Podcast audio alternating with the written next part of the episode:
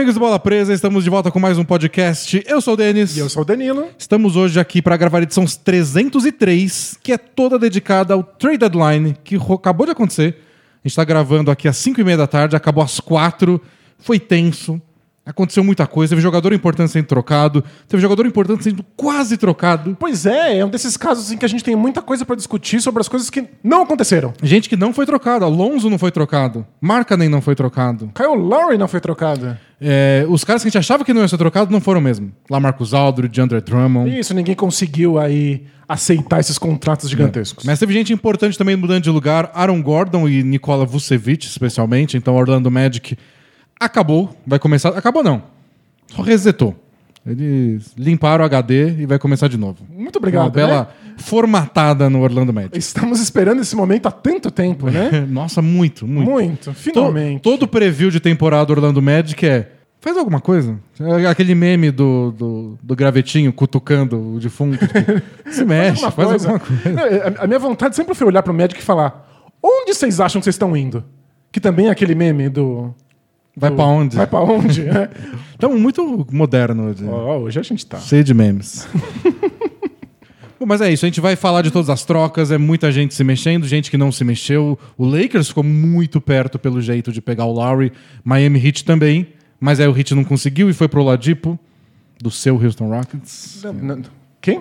Meu Houston Rockets? não é mais nem meu, nem é mais Houston Rockets. Aquele time de roupa azul lá, eu não, né? Acabou. Mas antes da gente falar de todas as trocas aí, faça um carinho do jabá, Danilo. Boa. Faça, finja que você é Pat Riley, Masai Ujiri e venda o seu peixe aí. E aí as pessoas vão ficar com medo de trocar comigo. A troca que a gente quer é 20 reais por toneladas de conteúdo exclusivo. É exatamente Eu isso. acho que tá bom pro lado de vocês. Foi o melhor caneia do Jabá de todos os tempos. a gente é um blog, bolapresa.com.br, e lá você vai encontrar um link que é para assinar o Bola Presa, e aí você troca 20 reais mensais com a gente, Ou 14, tem a opção de tem 14 a opção de também. 14, e a gente oferece de volta uma série de conteúdos exclusivos. Tem textos especiais, tem filtro Bola Presa, tem vídeo toda semana com a prancheta do Bola Presa, que analisa jogadas especiais, tem nosso clube do livro, Filme Room, um monte, dezenas de podcasts especiais, saem dois novos todo mês. Então é a melhor troca que você pode fazer. E todo mundo sai ganhando. É, e a Vocês gente- saem ganhando. A gente sai ganhando que a gente pode fazer o conteúdo e quem não paga o Bola Presa também sai ganhando porque existe o podcast semanal e os textos abertos, porque a gente pode viver disso. E a gente nem tá pedindo escolha de segunda rodada de 2027. É só, só o dinheirinho no Sparkle. A gente não quer dizer sete escolhas de primeira rodada, tipo Thunder. Tá tudo bem. E aí você ganha coisas. Inclusive, essa semana saiu a prancheta aí de novo, que foi muito legal. E se você é assinante, você certamente gostou. E saiu no nosso podcast especial desse mês, que achei que ficou bem legal, que é sobre a revolução ofensiva que já estava rolando na NBA nos últimos anos. O ataque estava sempre subindo em volume, aproveitamento, eficiência. Aí chegou 2020, 2021, e a NBA falou: quer saber? Vai subir mais ainda. É impressionante. Alcançamos a meta, dobra a meta, porque lembra no passado a história do ah, o Mavis tem o melhor ataque da história em pontos por posse de bola? Hoje aquele é o sétimo melhor ataque, porque os seis melhores estão nessa temporada. Os melhores ataques de todos os tempos nessa, nessa temporada e a gente tenta entender por quê. E não, não é porque tem um monte de posse de bola a mais. A gente tá falando de ataques que pontuam a cada posse de bola. É, é, tipo, é uma eficiência que a gente nunca viu antes. A gente discute por que isso estava acontecendo, por que deu um salto nessa temporada, é, o que as defesas podem fazer a respeito, se eventualmente pode ficar chato, que as defesas estão perdidas. Então, tudo isso está num podcast especial para assinantes lá no Sparkle. Você entra no Sparkle, assina, e lá dentro do Sparkle você imediatamente tem acesso a tudo. Isso. É super mágico. Todas as pranchetas, todos os podcasts, todos os vídeos, coisa linda. E aliás, falando de prancheta, eu gostaria de anunciar aqui que nós temos várias camisetas novas do Bola Presa na nossa Lojinha, lojinha. nha, nha, nha, nha. Momento Lojinha. Você também entra lá no bolapresa.com.br ou aqui na descrição do podcast ou do vídeo no YouTube. E você pode ver o nosso novo repertório de camisetas. A gente tem a camiseta do Dart, Dort, tem a camiseta da Catapulta. catapulta. Ah, não, mas. Aí não funciona. Pra catapultar a sua carreira junto com a bola presa. Tem a camiseta da chave. A incrível história, para quem acompanha os ao vivos, que a gente interage com o pessoal antes da gravação do podcast, de- a saga que foi o Denis ter a chave para poder entrar nos estúdios Bola Presa. Agora você também pode ter. Você não entra nos estúdios Bola Presa, mas você pode ostentar a chave na sua camiseta. Tem a nossa camiseta do Até aí tudo bem, bem amigos. É, tem na camiseta da prancheta, Aí sim. Por isso que eu, que eu lembrei. Mostre que você é um nerd do basquete. Mostre que você é um nerd e dá pra colocar todas essas, essas estampas bem legais também nas canecas. Pra quem tá vendo a gente aqui ao vivo, a gente tem canecas muito legais do Fear the Beard e do logo do Bola Presa. Então, dê uma olhada lá. Alguma coisa certamente vai encantar seu coração e você ajuda o Bola Presa a continuar existindo. Isso, e tudo lá na lojinha da Caphead, que é a nossa parceira, e tudo pelo site deles, rapidinho. E a gente já testou, o Danilo está usando uma camiseta agora nesse momento, e é a palavra técnica é top. vamos falar de basquete? Bora! Então vamos lá.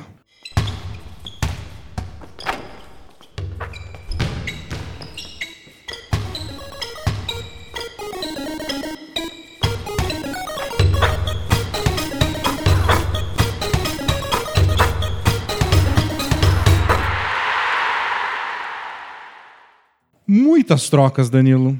Mas acho que a gente tem que começar pelo All-Star, Nikola Vucevic.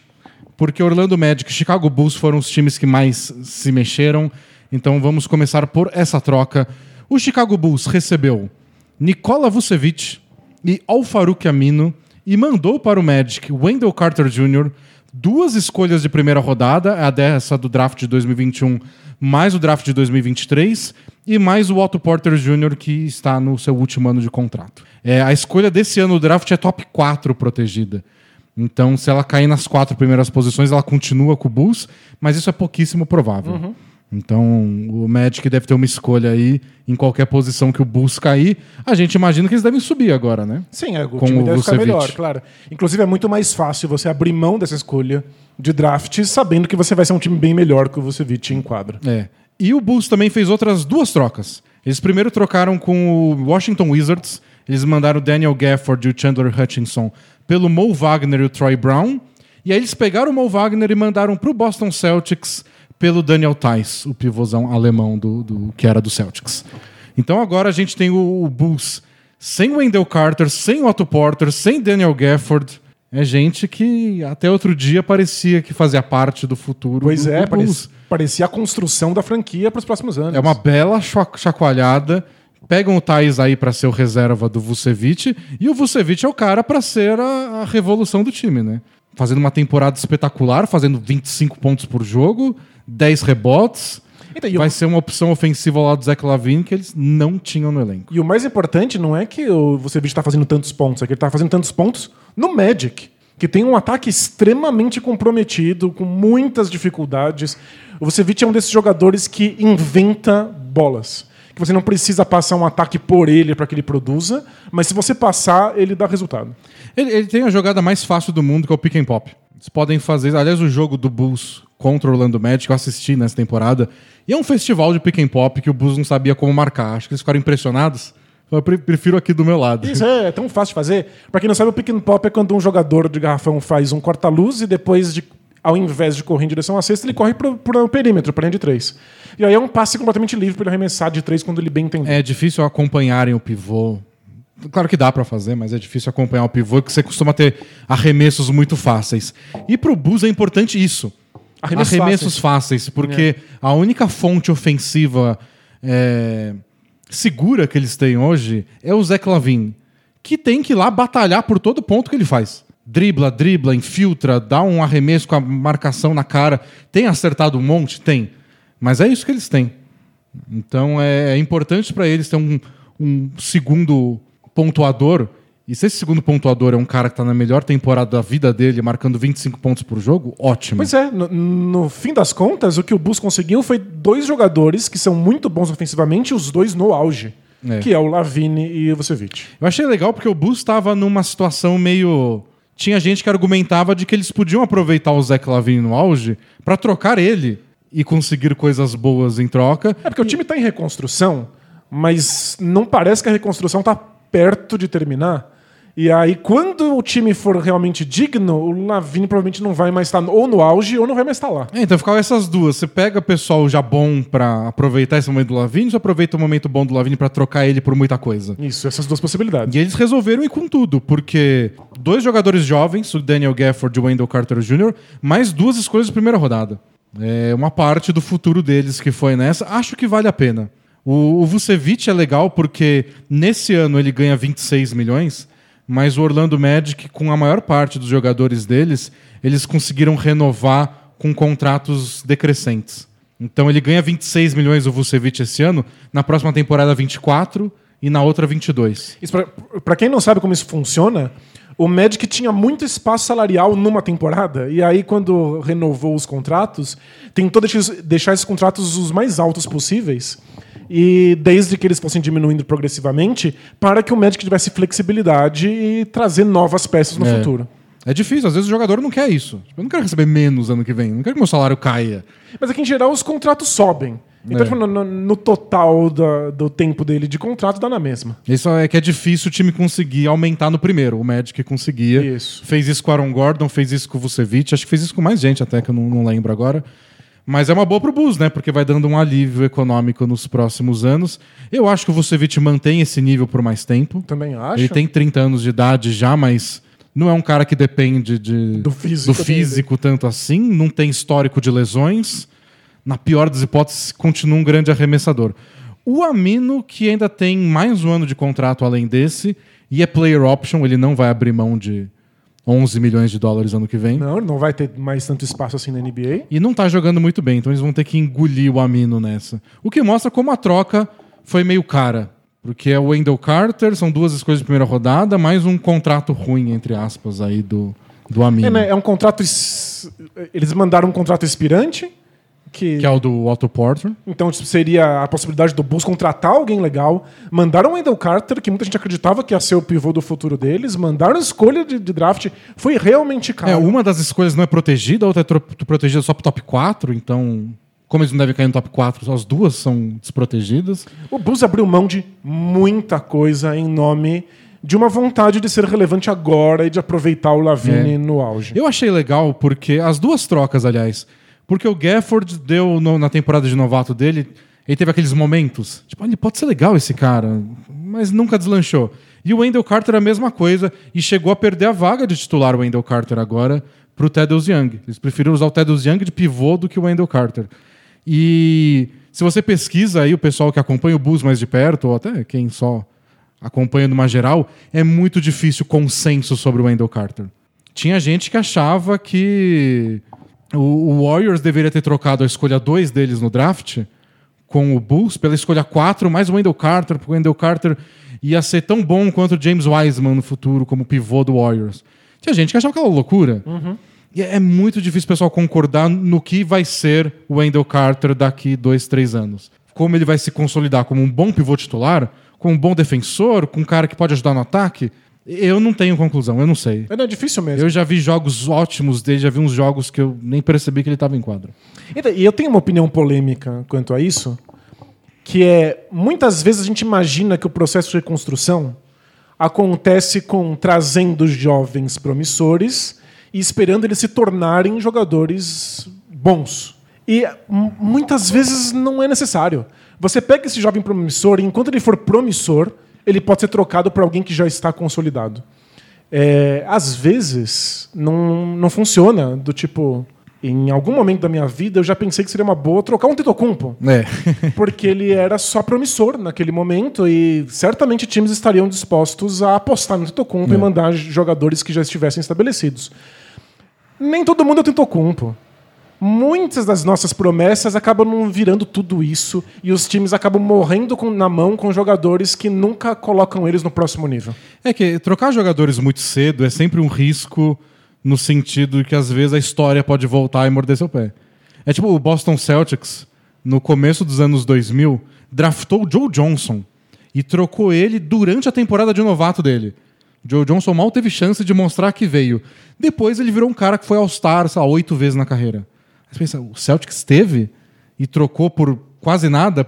Trocou por veteranos que ajudaram em uma temporada Eles foram pros playoffs, perderam, sei lá, na segunda rodada e tchau. Tipo, vocês deixaram de ter o Joe Johnson por oito anos pra ter esses veteranos por meia temporada. É, então, e aí vem pra, pra te atazanar o sono numa É. coisa dessas. Mas o Joe Johnson podia ter virado um reserva qualquer.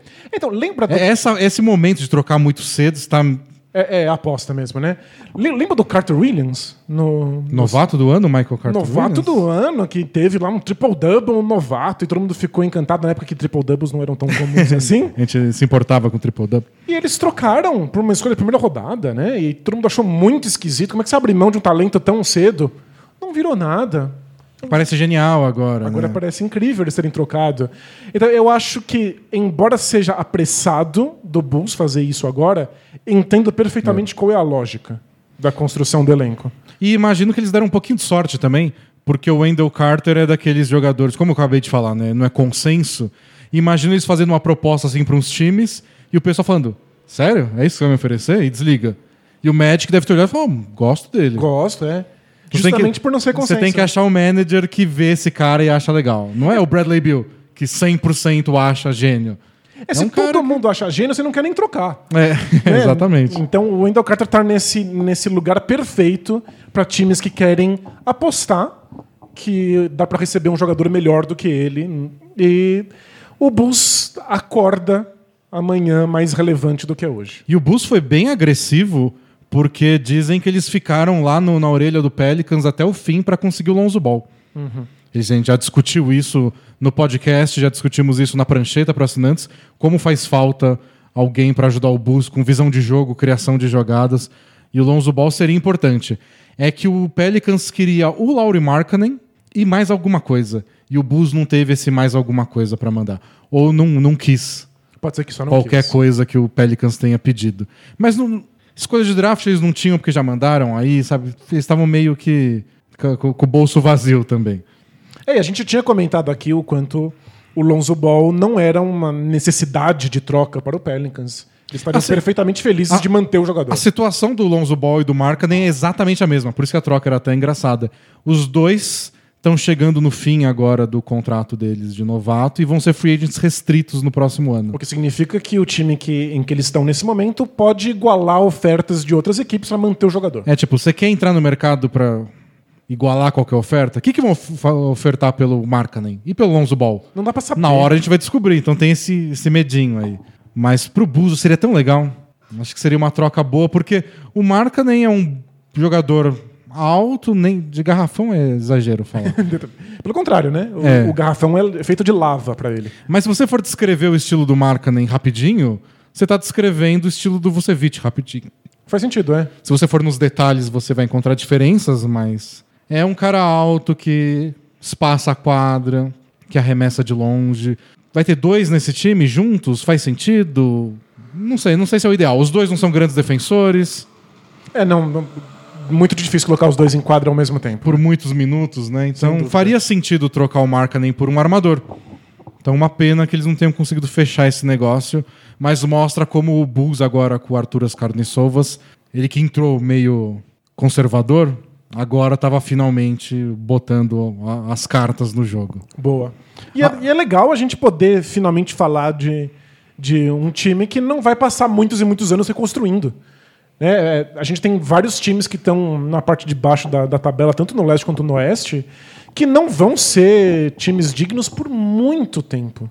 E o Bulls corria algum risco de ficar nesse pelotão. E não corre mais. Mesmo que não chegue a lugar nenhum, também não vai ser um time que a gente vai ignorar. É uma discussão que a gente sempre vai ter quando discute trocas. Se você sempre chegar numa troca, olhar e falar, ah, mas não vão ser campeões assim. Você não faz nada, é? E aí você não faz nada. Você tem que dar passos pra frente. Eu acho que o Bulls deu um passo pra frente. é, com os riscos, porque você não dá passo pra frente sem risco. Então, Claro. trocou os jovens jogadores e escolhas de draft. Mas é uma dupla muito boa, Vucevic e Zé Clavini, que acho que vai ajudar outros jogadores Sem dúvida. em volta, porque é muito poder ofensivo, são dois caras difíceis de marcar, vai abrir espaço pro Thaddeus Young, pro Kobe White. O Kobe White não é o gênio da armação.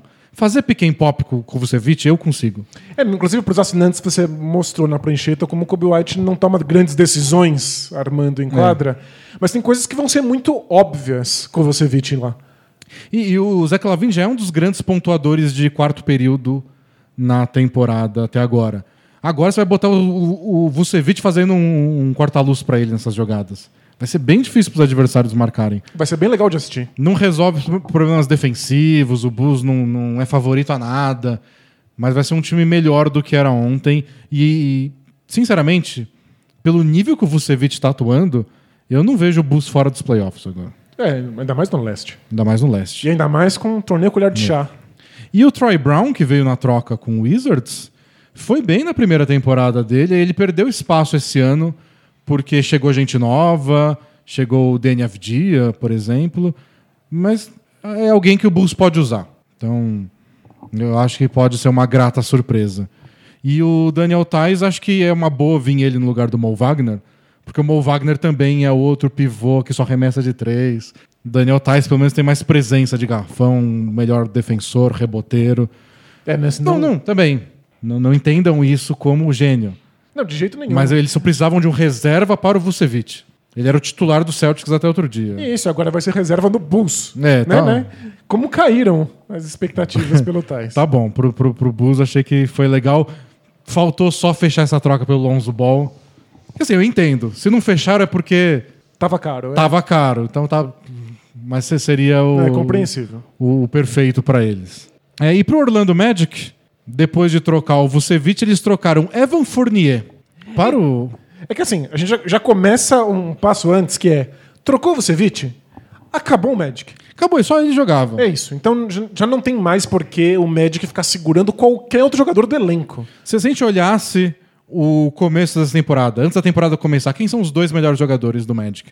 Vucevic e Jonathan Isaac. O Isaac tá machucado, não vai jogar o ano todo, com o joelho estourado. É, quando começou a temporada, os destaques, Vucevic e Markel Fultz. Isso, o Fultz Fultz machucou. Já era. Sobrou só ele. E depois outro- o o Fournier machucou. Depois ele voltou, tudo, mas é um time assim, já era fraco, Já tinha já suas tinha problemas limitações. de limitações, teve lesão. É, catastrófico. E o Aaron Gordon é o jogador mais discutido em trocas nos últimos anos. Porque a gente sabe que não faz sentido no Magic, que ele vai ser um jogador muito mais útil em qualquer outro elenco que não seja ele. Não virou a estrela que a gente imaginava que poderia ser quando ele foi draftado lá na quarta posição. Já tentaram tornar ele um jogador estritamente defensivo, mas o Magic precisava dele no ataque. Aí tentaram tornar ele um jogador estritamente ofensivo, ele não dá conta disso. Então nunca casou, foi tipo um casamento medonho, mas por algum motivo o Magic segurou Aaron Gordon. Nossa, até o fim, Até, até o o último fim. segundo. Trocou o Vucevic, eu não queria nem saber qual era a troca do Vucevic. No meu cérebro já ligou o alerta de ai, finalmente trocaram o Aaron Gordon. E é isso, começa, foi o, o primeira, o primeiro peteleco no Isso, dominó e os outros caíram automaticamente. Então depois foi o Fournier, foi pro Boston Celtics por duas escolhas de segunda rodada, o que indica que Não tinha mercado. não tinha muito mercado pro, pro nosso querido Fournier. É um bom arremessador, mas é um, um defensor com sérias questões. E que o histórico dele nos playoffs é muito ruim. Então ele sempre jogou boas temporadas regulares no Magic, e os números dele despencavam nos playoffs. E com muitas lesões. É, para os Celtics, eu achei legal, porque a gente já disse isso algumas vezes. Eu tô fazendo um post também sobre os Celtics. É, eles não têm banco, né? Então qualquer talento que você possa enfiar naquele banco é uma vitória. E o Fournier é bom. Ele é. Tem problemas, tem questões, mas saber jogar, saber fazer pelo menos uns 15 pontos por jogo, para ele é tranquilo. Bom arremessador. O Celtics precisava disso. E veio na cota Celtics, né? Que é troca, a gente até pode fazer, mas não vai ser bombástica, não vou abrir mão de tudo. Duas Não. de segunda rodada. O Celtics não vai jamais permitir uma situação em que alguém possa cogitar a possibilidade que eles saíram perdedores da troca. É, que isso foi caro demais. Então não, Essa não, vai foi. rolar. E, de verdade, talvez o Celtics tenha recebido mais do que a gente imagina. Porque a gente conhece o Fournier, mas a gente conhece um Fournier do Magic. Talvez com um ataque minimamente mais funcional, com outras armas ofensivas, e o Fournier tendo menos responsabilidade, talvez ele seja um jogador muito mais eficiente. O, o que mostra como é triste Orlando Magic. Eu pensei isso pra todo mundo. Pois é. Todo mundo vai ser melhor quando sair, né? Tipo, eu, Orlando, o Evan Fournier no Celtics, eu pensei, é, né, o Fournier num lugar onde esteja em vez de precisar criar para os outros, recebendo passe depois que tem uma marcação tripla no Tatum, depois eu pensei no Vucevic. Nossa, agora ele não é o único cara a ser marcado pelo adversário. Ele né? vai ter muito mais espaço. Tem o Zach Lavine. E depois pensei no Aaron Gordon. Nossa, ele vai jogar num ataque funcional, recebendo passes do Jokic. Ele vai, ele vai receber passes pra ponte aérea ao invés de ter que ficar criando tudo ele É. mesmo. Você vê como o Magic é uma desgraça. Terrível. O Fournier passou grande parte do tempo dele no Magic tendo que ser armador principal, porque o time não tinha armador. Era ele ou o DJ Augustin. E ele tinha que inventar jogadas, uma coisa que ele nunca fez em toda a carreira. É, foi bem. Acho que pro Celtics acho que foi uma boa. Foi boa, uma né? boa solução. É que assim, os Celtics, pensando nos problemas do É, Celtics, não é o Fournier que resolve esses problemas. defesa, é, garrafão, rebotes, um jogador por posição 4, nada disso é o Fournier que responde. Ele responde um outro problema, que é a ajuda do banco. É que, pelo que a gente lê do Celtics, é, essa a preocupação número 4 da galera. Então, re- resolveram um dos problemas. E resolve um problema de um jeito que todo time adora, que é ele arremessa de três. É isso. Então, né, mal nunca faz. Bom, a troca do Aaron Gordon foi mais bombástica, não só porque o Aaron Gordon vale mais do que o Evan Fournier aí no mercado, mas porque ele foi para o Denver Nuggets. Uau. Finalista do Oeste, tá no bolinho de favoritos da Conferência Oeste, embora esse bolinho seja, seja crescendo. Então tem Lakers, Clippers, Suns, Jazz, Nuggets, são cinco times, é muita gente para Pouca vaga. pouca vaga. Algu- Algum desses cinco vai morrer na primeira rodada? Sem dúvida. Mas até pensando nisso, o Nuggets foi se reforçar e conseguiu Aaron Gordon e Gary Clark em troca de Gary Harris, RJ Hampton e uma escolha de primeira rodada. Sabe, a primeira coisa que me veio na cabeça quando eu vi que o Aaron Gordon foi pro Nuggets é o quanto o Nuggets gosta do Paul Millsap. Porque a ideia do Paul Millsap era perfeita pro Nuggets. É um jogador versátil defensivamente, que consegue atacar a cesta e que arremessa de três pontos. Parece um casamento muito bom com o Jokic. E o Millsap nunca foi isso que a gente esperava no Nuggets por questões físicas, ele passa jogos muito apagados, mas ele cumpre papéis que são muito importantes no funcionamento do elenco. Aí eles foram atrás do Aaron Gordon, que talvez seja aquilo que se pensava que o Millsap É. poderia ser. Então me- pareceu que o Nuggets está apaixonado pela ideia do Millsap, mesmo que não seja o Millsap. Eu acho que também tem um quê de saudade do Jeremy Grant. Faz sentido, sim. Porque o, o- pessoal tem comentado que o que o Nuggets está faltando é um cara da posição 3,5. Não é a posição 3 nem a posição 4. É um cara que faz um pouco das duas, porque o Michael Porter Jr. faz um pouco das duas. Então o que a gente descobriu agora durante essa temporada do Nuggets é que o Michael Porter Jr. virou titular, como a gente esperava Claro. é, com a saída do Jeremy Grant, mas não foi do jeito que a gente imaginava. Porque, na verdade, ele está usando mais os minutos do Millsap na posição 4. E aí no ataque ele fica um pouco mais estagnado, porque é a melhor função dele, né? É receber a bola e arremessar. Ele é um spot-up shooter, ele é um jogador que fica com os pés travados, quando o passe chega ele arremessa, ele é muito bom na zona morta. E no, no- na defesa a gente descobriu que ele é um bom reboteiro, então ele fica mais na retaguarda pegando rebotes. Ele é mais jogador da posição 4, no fim das contas. Quem, Embora quem diria? ele Embora o físico não pareça conte isso. alguém que joga na posição 2. É, então faltou esse cara. Então, olhando pra isso, você pensa, ah, então o Jeremy Grant podia ter ficado, né? É, e teria espaço. É. Teria espaço. Tem Eles, não- eles não batendo cabeça um com o outro. Eles podiam jogar juntos. É, não é culpa do Nuggets. Dizem que o Nuggets ofereceu a mesma fortuna que o Pistons ofereceu. E aí escolheu ir pro Pistons, então. A pessoa tem todo o direito de ser burra. não é? A burrice é um direito inalienável. E aí eles ficaram com esse buraco aí que agora o Aaron Gordon vai fechar. Só que eu acho que é melhor. Porque o Jeremy Grant arremessava de três. Não era especialista, mas arremessava. É o Aaron Gordon. Aliás, o Aaron Gordon tá tendo a melhor temporada da vida dele arremessando de três. Quase 38% de aproveitamento. Incrível. É, e numa quantidade grande. Também é uma temporada que tá mais arremessando de três. E também faz o quê? 10 anos que imploram pra ele fazer isso, né? E tem, eh, falando, falando em 10 anos que imploram, é uma das surpresas, até confessei no Twitter, quando eu descobri que o Aaron Gordon tem 25 anos de idade. Por isso que a gente tá há, há 10 anos que a gente tá discutindo quando ele vai ser trocado. É, exatamente. Então ele é jovem ainda. Ele, Ele tá é. com a idade aí, são uns uns anos a mais que o Jamal Murray, a idade do Jokic. Ele tá lá no. no- Ele, ele- ele faz parte, da, em termos de, de idade, do núcleo desse Nuggets. É, como dizem na, na linguagem da NBA, tá na linha do tempo do, do, do Jokic, do Jamal Legal. Murray. Ele tem esse ano de contrato Aaron Gordon, mais um também mais barato que esse, porque o Orlando Magic fez o contrato.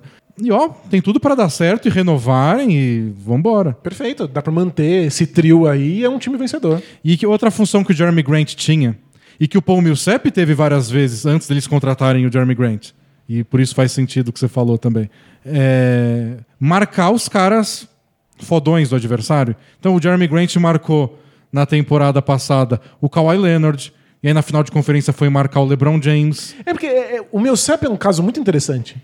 Porque o Millsap viveu uma espécie de transição na NBA, em que ele foi de ser um jogador de garrafão, pura e simplesmente, para ter que se tornar um marcador de perímetro, e ele dá conta. Ele tá, ele tá bem entre né, as posições de garrafão e, e perímetro.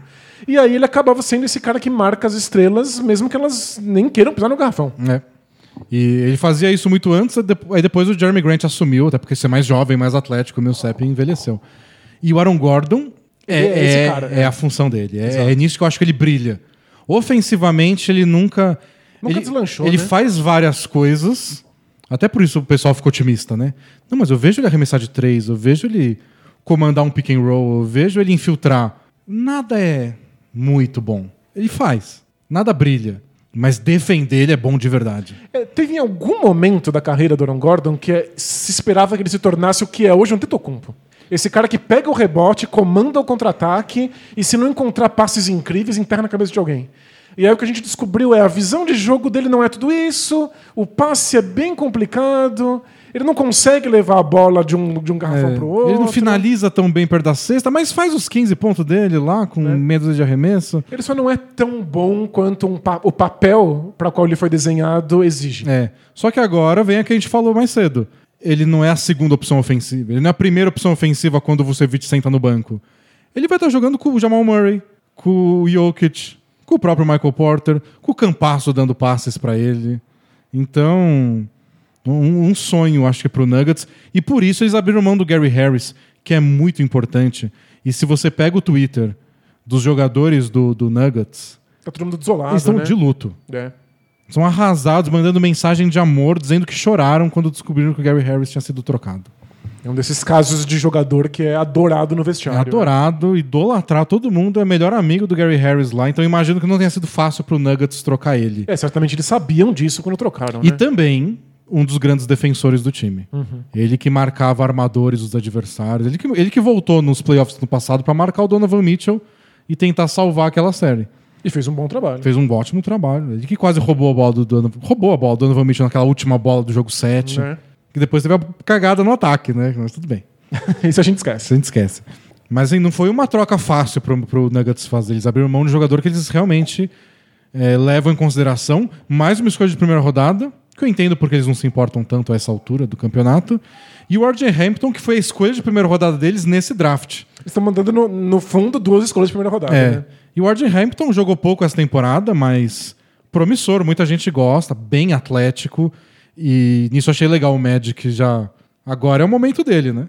Dúvida, Bota o é. RJ Hampton 40 minutos em quadra e falar: aprende na prática, É menino. isso, agora é carta branca total, ele vai aprender na marra. E o Gary Harris acho que pode ser trocado na, na off-season pelo Magic, porque, se eu não me engano, vai começar o último ano de contrato dele. Então é um bom defensor, Num contrato expirante, num contrato expirante. Acho que vai ter vários times. vai ter mercado. É. É. É, e pro, pro Magic não faz sentido. É o tipo de jogador que você coloca no Nuggets que disputa título. Isso. É, é o jogador que é a, a cola final de elencos vencedores. Eu acho que vai ter algum time aí que vai perder uns free agents e vai fazer uma troca com o Orlando Magic para se reforçar com o Gary Harris. Perfeito, tem toda a razão. E dizem que o Magic agora tá pensando exclusivamente no draft, né? Então pegaram as duas escolhas do Bulls, pegou essa escolha do, do Magic e o, a troca do Vucevic ajuda eles no draft desse ano, né?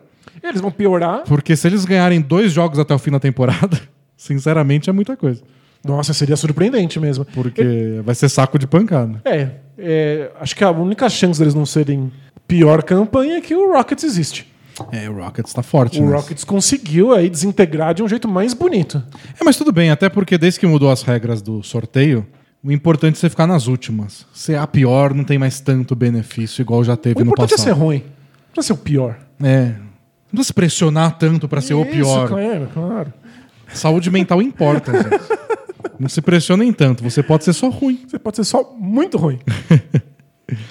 Mas é isso, então essas foram as trocas aí envolvendo Bulls e Magic, os dois times que se revolucionaram mais. E parabéns por Orlando Magic. Por finalmente ter admitido. Tava, assumido. tava na hora de assumir que, que, que a situação não ia andar muito e que, de novo, não é que a gente tá falando que é ser campeão ou nada. É que o Magic não tava, tava andando pro lado. Há não- muito tempo. E você não tava andando pro lado enquanto você é o quarto colocado da conferência, o terceiro. Não é. Não, isso é o Pacer. Ralando pra ser o oitavo. É um time que luta com todas as suas forças para tentar ir aos playoffs e não evolui, nem tem jogadores jovens o suficientes para apostar que vai ter uma transformação. E, e pensando nos seus jogadores, pensando na torcida, pensando no dono que quer ganhar dinheiro, todo mundo, você precisa ter um equilíbrio entre vender resultado e vender esperança. Aí Você tem que vender promessa de futuro, né? Durante um tempo, você pode vender só resultado. E tipo, Orlando Magic era um time que se entregava, jogava. Se eu morasse em Orlando, eu ia assistir os jogos. Ah, mas até aí? Tem algum time que você não iria assistir os jogos se Sabe, você eu, eu, lá? eu sou né? fanático por NBA. Mas tipo, é um time que eu não. Se você morasse em Houston, você ia pensar duas vezes antes de gastar seu- seus ricos dólares pra ver esse Houston Rockets. Tem toda a razão. Orlando Magic, tipo, se eu for lá, eu vou ser entretido. É. O time vai lá, se entrega, joga, de vez em quando ganha de uns times fortes, perde de outros e tem playoff pra assistir toda a temporada. É, isso é legal. Então é um time que vendia um presente, mas o futuro foi a cada temporada minguando um pouco. Chegou no momento que, ó, disso aí não vai sair mais nada. É, faz muito tempo que a gente sabe. E a gente não pode ignorar como importante é para alguns times essa promessa de presente só para encher um ginásio.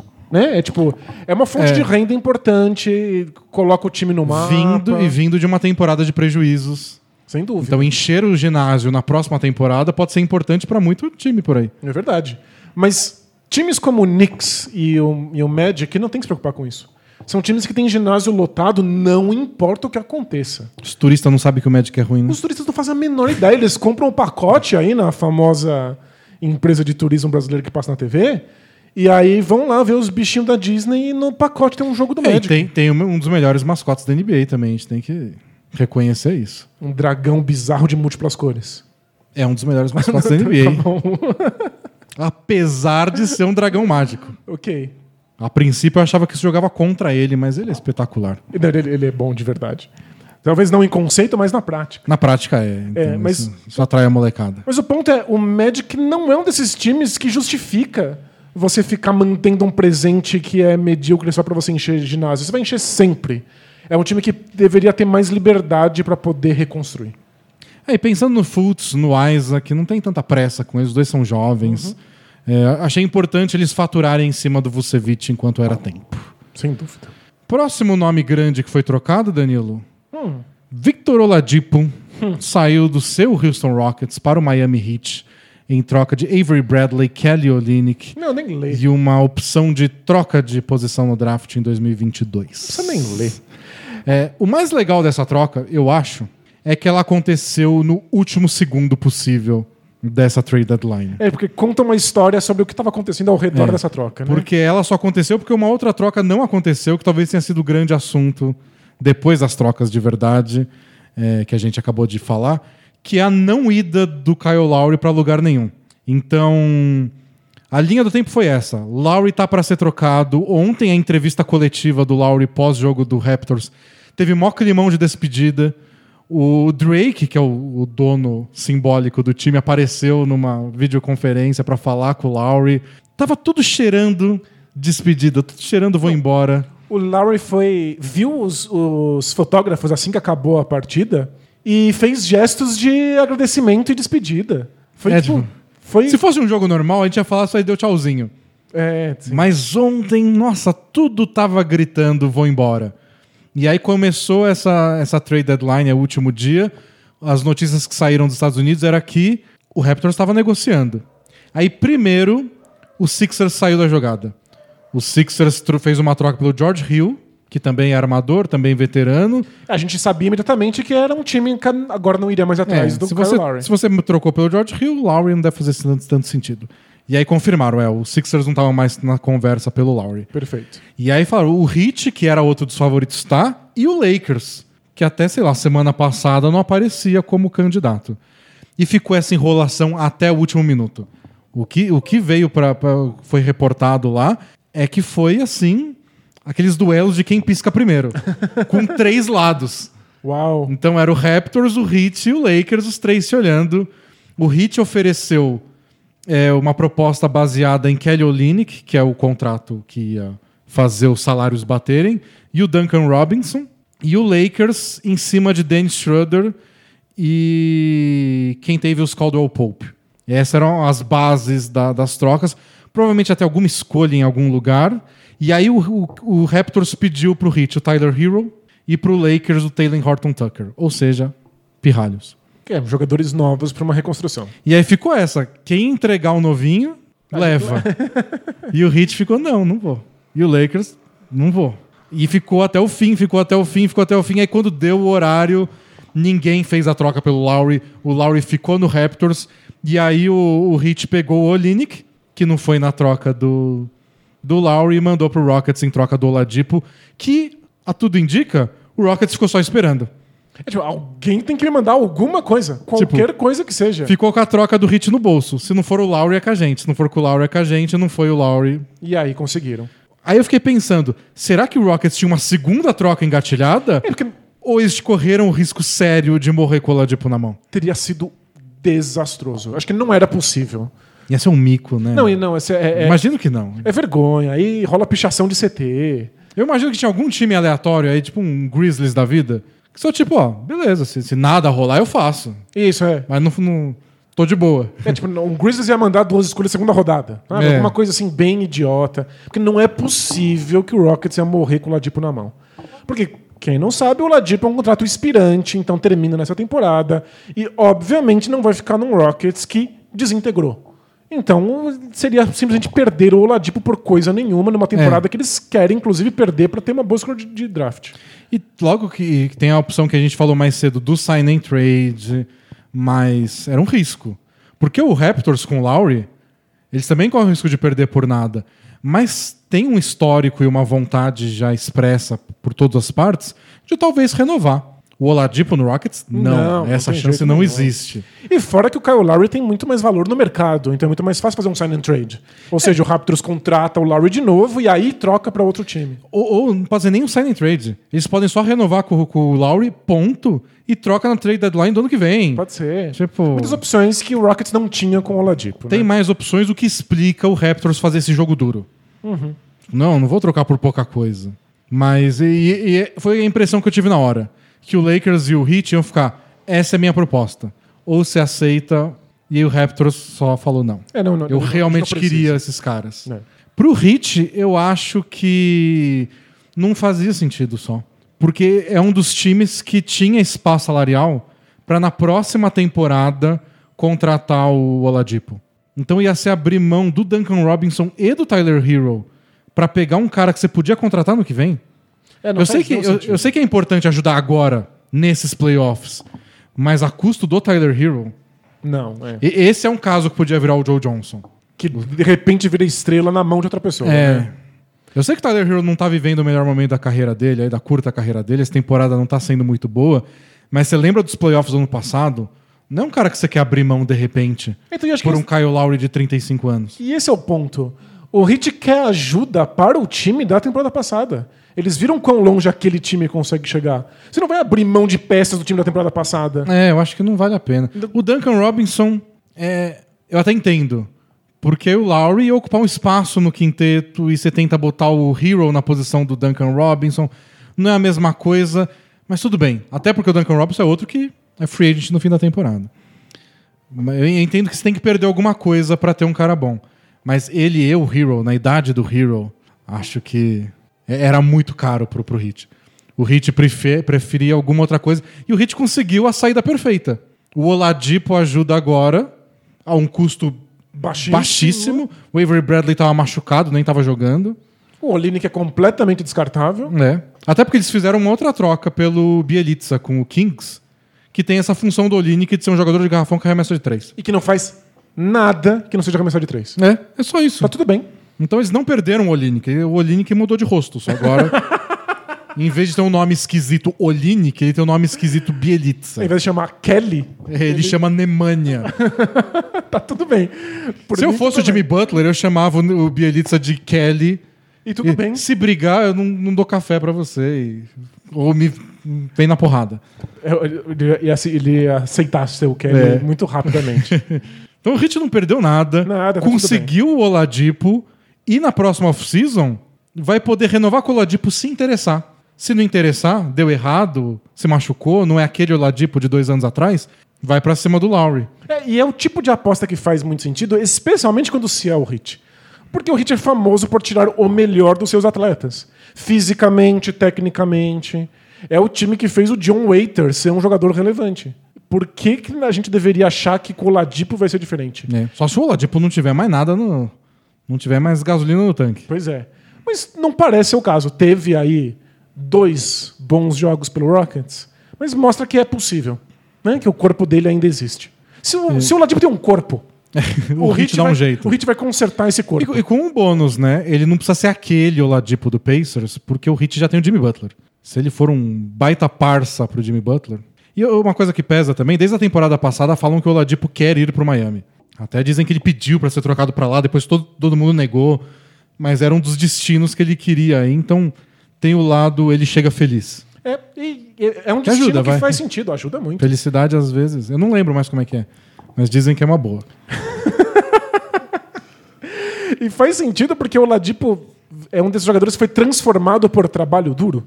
Né? Tipo, ele teve aquela, É. aquela off-season incrível em que ele se, se encontrou com o técnico da infância e que reconstruíram o arremesso dele. E aí ele viu que ele poderia ser um All-Star desse jeito. E foi. E foi. E o Hit é isso. O Hit é trabalho duro e corta nos doces e. Manda dar volta em circo. Aperta o cinto e faz suicídio correndo lá pro meio da quadra. O Oladipo vai estar num lugar que vai ajudar ele a ser o jogador que ele pode ser. Eu acho que é, é um casamento muito bom para o Oladipo em especial. Pro Hit, eu não sei se ele tapa os buracos que o Hit tem nesse momento, mas tem tudo pra pra dar certo. Eu acho que funciona porque a gente comentou na semana passada que a gente falou que o Heat era um dos times quentes da NBA, Uhum. aí o Heat perdeu três jogos seguidos. É porque a gente abriu a boca. É. Mas mesmo quando a gente tava falando daquele. Porque a gente, o que a gente citou no podcast foi os últimos 20 jogos, a segunda melhor campanha do Heat, com 15 vitórias e 5 derrotas. E que a gente disse que foi que nesse período eles tiveram a melhor defesa da NBA e o 17 melhor ataque. O Oladipo pelo menos cria jogadas, né? E a gente vê o ataque estagnar de vez em quando e o quanto o Jimmy Butler tem que criar jogada pra todo mundo e ser o faz tudo. É é uma função que o Oladipo pode fazer. É verdade. Tirar um pouco desse peso das costas do Jimmy Butler, ser reserva do Jimmy Butler, não que ele vai começar no banco, mas quando o Butler senta, ele comanda o ataque, cria pros outros. Se ele voltar a arremessar bem de três, espaçar a quadra, eu acho que ele pode transformar um pouco o Heat naquele ataque que a gente viu nos playoffs, que era praticamente indefensável, com todo mundo se mexendo e acertando os arremessos, que é o que tá faltando agora. E em minutos limitados, ele inclusive é um bom defensor. É, ele Oladipo, sempre, né? sempre foi. Com, se, o- se o físico dele tiver em dia, É, ele é um bom defensor. esse é só um medo. É, eu acho, Danilo, que o que o Miami Heat pode ser pro Oladipo é o que a. A Lurararara pode ser pra você, amigo ouvinte. Pode transformar sua carreira de novo. Pode catapultar a sua carreira rumo ao All-Star outra vez. Você tá lá meio desanimado, sua carreira tá meio andando pro lado, você não se vê como um profissional qualificado bastante pra ser uma estrela. Você não se vê como profissional em T? Você precisa de um time que vai lá e fala: não, aqui você vai treinar com a gente. Você vai aprender coisa que você nunca sonhou saber. É isso, você até pode ser especialista em alguma coisa e a Alura vai e ajuda você a levar sua especialidade para outros lugares inimagináveis. O Duncan Robinson chegou no Hit e falou: gente, eu sei arremessar de três. Só isso? A gente vai te ensinar outras coisas. O Hit transformou ele num jogador essencial. Ele é um profissional em T, o Duncan Robinson, hoje. Sem dúvida, o Ladipo pode ser também. É que do- dos tracinhos do T, do Duncan Robinson, o, o tracinho do arremessa de três É muito alto, é, é né? muito grande comparado com o outro tracinho, mas você junta é um T. Pois é. Mas a Lura pode ajudar nessas duas coisas. Ela pode fazer o seu tração gigante aí, te ajudando a ser especialista em algo. E se você já é especialista, ela pode te ajudar a ser um profissional inteiro e levar isso para outros horizontes. E catapultar sua carreira, que é o que o Hit faz com a galera. Boa. Como disse você, pode ser o slogan do, do, do- da Lura. Fez com o John Waiters, faz com você também. é que aí a Lura vai ter que dar uns cursos pro John Waiters, aí eu não sei se rola. Isso, Imagina. Você acha que o John Waiters tem disciplina pra ligar o computador? Não, fazer um curso aí, mó treta. É, mó- mó trabalho. Fui campeão da NBA, Não, ele mostra quero- o anel dele. Isso, que quero arremessar de três. Mas é isso. Faça aí como, como o Oladipo aproveitando do Miami Heat e aproveite o curso da Lura. Inclusive, você pode usar o nosso maravilhoso cupom de desconto. Sem mangos, alura.com.br barra promoção barra bola presa.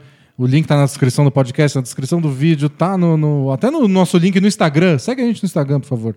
Isso, a gente tá inclusive fazendo Both Teams Play Hard lá no Instagram. É. Aproveite. Lá tem o link pra Alura também. Aproveitem, aprendam muita coisa. São mais de mil cursos. O Hit não tem mil cursos pra ensinar. É defesa, ataque, arremessar de três, E, tomar de- café do Jimmy Butler, e fazer dieta. fazer dieta. Sou mais Alura. Muito melhor. Teve uma outra troca, Danilo, que eu achei interessante. Pera, eu, que- eu quero botar um freio nisso antes. Porque você falou que tava lá, Hit Lakers até o último segundo, Tá. vendo quem pisca pelo Kyle Lowry. Hum. Quão satisfeito barra insatisfeito você está no fato de que Ah, que o Lakers não fez a o troca? Lakers não fez a troca? Nossa, eu fiquei num, foram 15 minutos de pura agonia. porque não só eu tava dando atualizar loucamente no Twitter, e o que é ridículo porque eu tenho notificação do hoje. Então, se ele sai uma troca, você é notificado É, mas eu, sei lá, tava, tava maluco. Não só isso, como eu não sabia para o que torcer. Eu não sei o que é melhor pro Lakers, de verdade. É mesmo? Então eu fiquei muito angustiado sobre o que eu queria que acontecesse. Por um lado, o Lowry é espetacular. O Lowry é muito bom em tudo. Arremessa de três, defende muito bem, cava todas as faltas de ataque do mundo. É um líder, Muito vocal. dificilmente toma decisões erradas, já superou a fase de não jogar bem nos playoffs. Ajudaria muito. Acho que o LeBron ficaria muito feliz, porque o LeBron tem essa coisa de não ter paciência pra gente burra. Pois é, e o Lowry é intelectualmente um gênio nas quadras. É, né? e eu tenho minhas questões. Não sei como é que o Dennis Schroeder vai agir nos playoffs. Quando for mais exigido dele. Não tô puto com ele. Eu tô- acho que ele tá jogando bem. Mas se me pergunta, você quer quem nos playoffs? O Schroeder ou o Kyle Lowry? Eu quero o Kyle Lowry. É, o Kyle Lowry até. Pra esse ano, pelo menos. Ele Faz tá com sentido. 35 anos nas costas. Mas pra esse ano, eu quero o Kyle Lowry. O Kyle Lowry, nos jogos ruins dele, ele encontra maneiras de contribuir. Ele é um desses jogadores que faz as pequenas coisas. É. Aí você pensa, qual do Pope ia estar na troca? Temporada medonha dele. Mas você adora o Pope. Mais os playoffs do ano passado, que não foi outro dia, ele foi espetacular. Não é verdade? Em vários jogos, o time era ele, LeBron e Anthony Davis. O que ele marcou bem, o que ele causou de impacto na defesa, bola de três decisiva. Nas finais, o, o tanto de bola de três na morta. Tipo, a gente precisa de um arremesso agora. Caldwell Pope. E o assunto sempre foi: é, quero ver esse time, quando estiverem marcando o LeBron Anthony Davis, aí deixa o Caldwell Pope dar um arremesso decisivo. É, ele deu ele deu. Então ele foi tão bom num momento tão crítico e não faz muito tempo que eu fico na dúvida, tipo, o Caldwell Pope relaxou, ele voltou a ser aquele que eu xingava, ou ele só tá demorando pra engrenar? Tá aí, loading. É. Tá carregando. E o Taylor Horton Tucker, que era o último pedido do Raptors, é a promessa jovem do Lakers. Ele é muito, ele tá com 20 anos de idade, ele é bom de verdade, ele já pode ajudar agora, e é uma esperança do Lakers ter um elenco envelhecido, dificuldade de contratar qualquer free agent mais caro. Então, trabalhar com o Horton Tucker, renovar com ele no fim dessa temporada, parece ele é um dos reservas relevantes. É, e, e o pessoal esquece essa questão salarial, né? O Lakers é um time extremamente engessado porque gasta fortunas com um monte de estrelas. É muito importante você ter jogadores em contrato de novato. É. Por outro lado, se bem que vai durar pouco, esse já vai renovar agora nessa off-season. Mas por outro lado, eu me pergunto do. Aí o Lakers perde essa temporada, na próxima o LeBron, eventualmente ele vai ter que dar algum sinal de que tá envelhecendo. Em algum momento, não é possível. Ah, agora é possível. Pode ser aos 40 anos só. Pode ser. Mas pode ser ano que vem. ele nunca se machucava. Já a, a maior lesão da carreira dele, o maior número de jogos que o LeBron perdeu, foi no primeiro ano dele no Lakers. O segundo vai ser agora, É. porque ele não volta em menos de quatro semanas, que ele torceu o tornozelo. Nunca tinha acontecido ele na carreira dele em toda. É, não, a gente tá vendo os primeiros sinais de que o corpo dele tá se tornando humano. Antes ele torcia o tornozelo, fazia uma cara tipo, morreu. Ele levantava, fazia um. Ah, e ia pro jogo. Agora ele vai ter que ficar mais de um mês fora. É. Então em algum momento vai acontecer. E aí acontece ano que vem e eu falo: Ah, é, a gente perdeu ano passado, mas a gente tem o Horton Tucker. que tem 20 anos. Que legal. É, não vai ser ele que vai ser a reconstrução É, eu- eu- da franquia no futuro. Entre, prefiro ganhar logo. Claro. Enquanto o LeBron James tá aí. E obviamente o Kyle Lowry ia ser uma baita ajuda. Nossa. É, então é, é esquisito que o Lakers não tenha se Mas são, mexido. são três caras bem importantes. Porque você pensa, você perde o, o, o Caldwell, você perde o Schroeder, beleza. Pensando pro futuro imediato. O Kyle Lowry que entra no lugar dele. É uma troca de mesma posição. Perfeito. O Caldwell Pope, você fala, e quem vai marcar os caras do outro time? Da ala. O Wesley Matthews, que passou cinco jogos sem acertar um arremesso.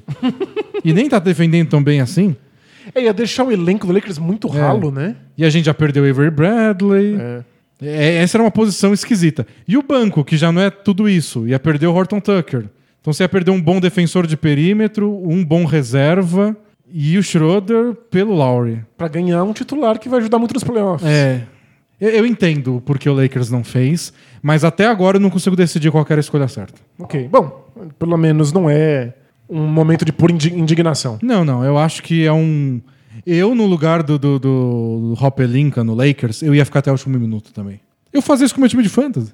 De deixar até vale o último segundo. nenhuma. É, eu ficava angustiado, angustiado. Eu ficava olhando pro celular, pro computador, fazendo conta, abrindo planilha. E minha mulher falava: O que, que é isso? É uma troca de mentirinha. É, tipo, você nem, você nem é pago pra isso. É. né? Você nem tem um salário pra ser general manager. No meu time, que é o oitavo colocado, sabe? então eu ia ficar até o último segundo. E é um daquele último segundo que você sai insatisfeito de qualquer jeito. Porque você não sabe se fez a coisa certa ou não. É. Então acho que essa é a posição do Lakers. Boa. A do Hit eu acho que é mais fácil. Acho que o Hit fez bem em não trocar. Você tem toda a razão. Ainda mais tendo a troca do Oladipo no bolso. Com o Rockets ali esperando alguma coisa acontecer. De trouxa lá o Rockets. É, meu Deus. Você você não quer falar do Rockets, não, né? Olha, Você que tá de azul em homenagem ao uniforme do Rockets. que ridículo, né? Nem as cores eu reconheço mais. Não reconheço o elenco, agora não reconheço as cores. Mas a gente já sabia que o Rockets estava em processo de reconstrução. É, eu só acho que quem não sabia era o Rockets. Eu acho que quando o Harden foi trocado, eles não admitiram a reconstrução. Talvez eles achassem que alguma coisa ia vir do Oladipo, de que talvez o time conseguisse chegar longe. É porque eles tinham ainda o Christian Wood e o John Wall.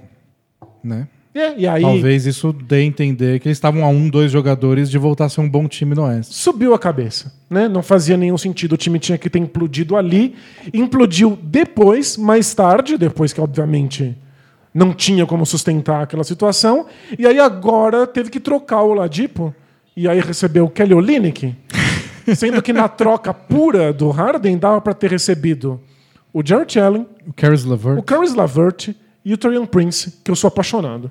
E os três seriam peças de troca melhores do que foram o Olad- que foi o Oladipo no fim das contas. Pois é, porque o Ladipo se contundiu pela quadrubilhésima vez e ninguém É, estava o- interessado. O Levert descobriu o tumor, já operou, já voltou a jogar. Já- Ontem foi um absurdo É, contra o Pistons. bem, é. Meteu 28 pontos, mais a bola da vitória no. Mas e é, Valeria mais já. e nem é desculpa do tipo, é, o Rockets não quis fazer essa aposta por causa do tumor. Não, o Rockets não sabia. Não sabia, é. Não era sabia. O Rockets trocou antes e depois que descobriram o tumor do Lavert.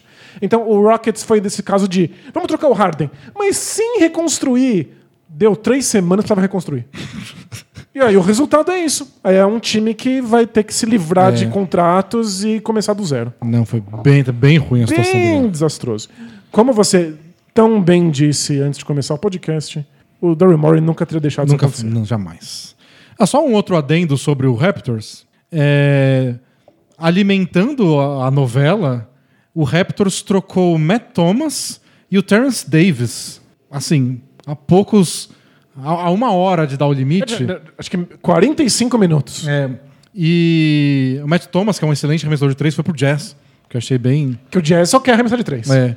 E em troca receberam tipo escolha de segunda rodada, protegida, nada. É qualquer coisa. Eles só estavam abrindo espaço no elenco. E aí você olha e fala: é, eles precisavam fazer isso se eles forem fazer uma troca de quatro jogadores por um, de três por um. E aí você vê as notícias estavam saindo do Lakers, do Raptors. Eles trocaram esses caras. Sim, eles abriram mão deles de tão certo, de tão garantido que eles tinham É. que o Kyle Lowry ia embora em troca de vários jogadores. Porque às vezes acontece do tipo, anuncia a troca, então anuncia Lowry pro, pro, pro Lakers em troca de quatro maluco. Aí os caras, os especialistas em cap, que é uma profissão nos Estados Unidos, você olha e fala, mas o Raptors não tem como receber quatro jogadores. Aí o Raptors anuncia, não, a gente vai trocar o Matt Thomas e o Terrence Davis, e aí vai abrir esse espaço. Fala, ah, tá, tudo bem. Eles trocaram antes. O espaço tava lá. Se o espaço tá lá, é porque vai ter troca. Sem dúvida. Pra mim, essas são as trocas que contam uma história do Raptors que eu fico no aguardo da série da Netflix que vai contar pra gente o que aconteceu. Porque alguma coisa deu errado. Alguma coisa nas conversas com o Heat e com o Lakers desandou. Eu acho que, eles estavam, acho que eles estavam muito certo que era um ou outro. É. Não que ia ser nenhum. Que, tipo, um dos dois, justamente porque tinham medo de que o Kyle Lowry fosse pro outro, teria aberto mão de uma jovem É. estrela. aí. Porque pro Raptors é a situação ideal, né? Dois times brigando por. Isso. E jovem estrela nada, né? Um jovem jogador. É. Então, adiciona essa história divertida, mas não, sei, é. não rolou nada. Alguma coisa deu ruim. Bom, tivemos Bielitz saindo pro Heat por- em troca do Mo Harkless, que acabou nem jogando no Heat no fim das contas. E o Chris Silva, eu acho um bom reserva aí pro. pro... Acho que você falou, eu acho um bom nome. É um bom nome. Um abraço para todos os Silvas que estão nos escutando. o Nuggets, que a gente falou mais cedo, fez uma boa troca, eu achei também. Eles mandaram o Isaiah Hartenstein pro Cavs e mais duas escolhas de segunda rodada pelo Javeio McGee. Era um pouco agoniante quando o Jokic sentava e não tinha ninguém para botar no lugar dele de pivô. O Javeio McGee é um bom jogador. Para ser reserva a essa altura do campeonato. É mesmo? Você não acha? O McGee foi titular do Lakers o ano passado inteiro. Sim, cercado por pessoas geniais que Ah, vai fazer- tornar ele um jogador mediano. Ele vai fazer pick and roll com, com, com o Jamal Murray durante oito minutos contra os reservas do adversário. Então, o, o meu receio é assim: o Magui talvez fosse um jogador útil com alguém que alimentasse pontes aéreas pra ele. Então, alguém que tivesse muita visão de jogo. Ou seja, o Magui seria útil quando o Jokic tá em quadra. Ah, dá pra jogar. Não, não deveria.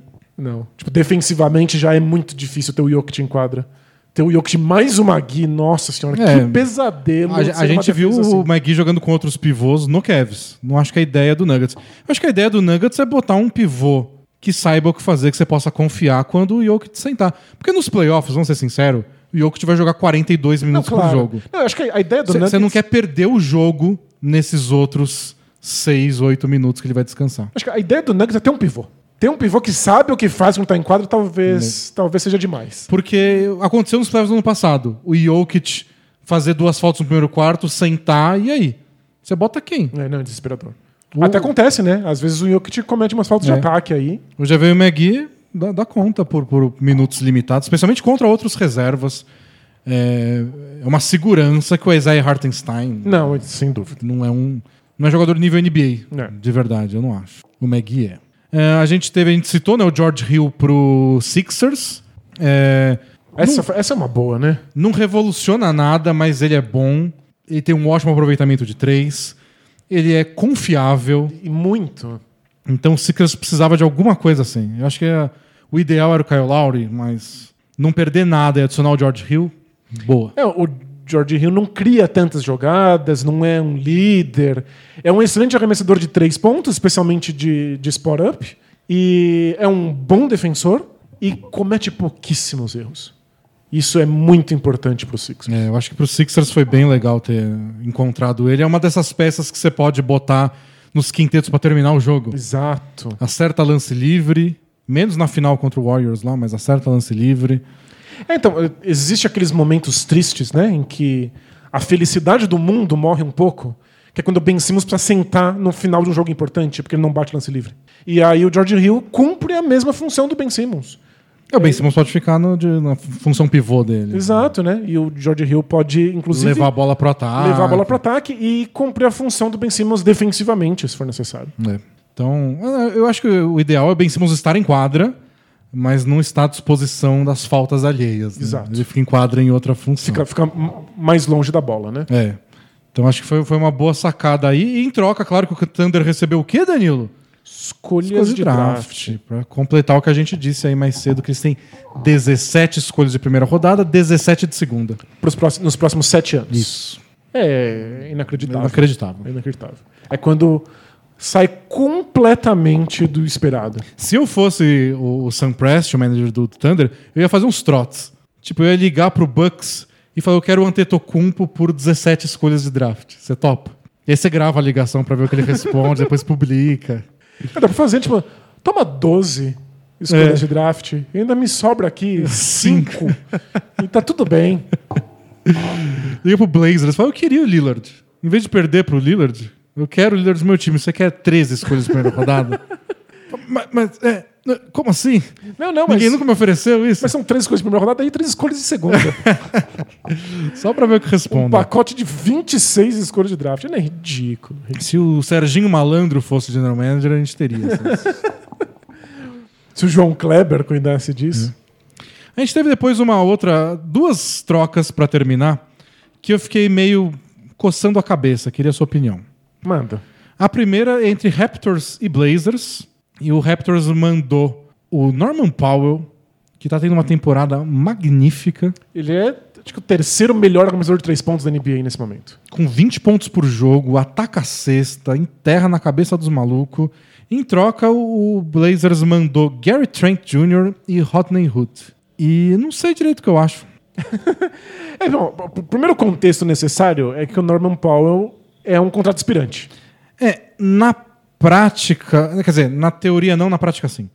Ele tem um player option no ano que vem. Ou seja, ele pode escolher estender por mais um ano. É, ele pode ficar mais um ano no contrato atual ou virar free agent. O contrato atual dele é muito pequeno. É, ele vai, é tipo 11 milhões por um cara que tá fazendo 20 pontos por jogo, num nível absurdo. Ele seria O mínimo que ele consegue é esses 11 milhões aí. É, ele seria um idiota se ele não quisesse faz fazer. nenhum Não vai sentido. acontecer. Não vai acontecer. Então, na prática, ele é um inspirante. Só vai acontecer naqueles casos de o agente dele esqueceu de ligar É. pro time, né? Não mandou fax. não mandou o fax. A gente contou um caso desses num podcast pra Contou, especial. foi um não cara, foi no Miami Heat. o, cara, o, o agente, quer dizer, não foi o agente, né? Foi a empresa do agente, tem pessoas lá dentro que eram responsáveis por cuidar disso, não mandou. E foi o que permitiu o Heat, lá em 2004, poder contratar o Lamar Odom como free agent.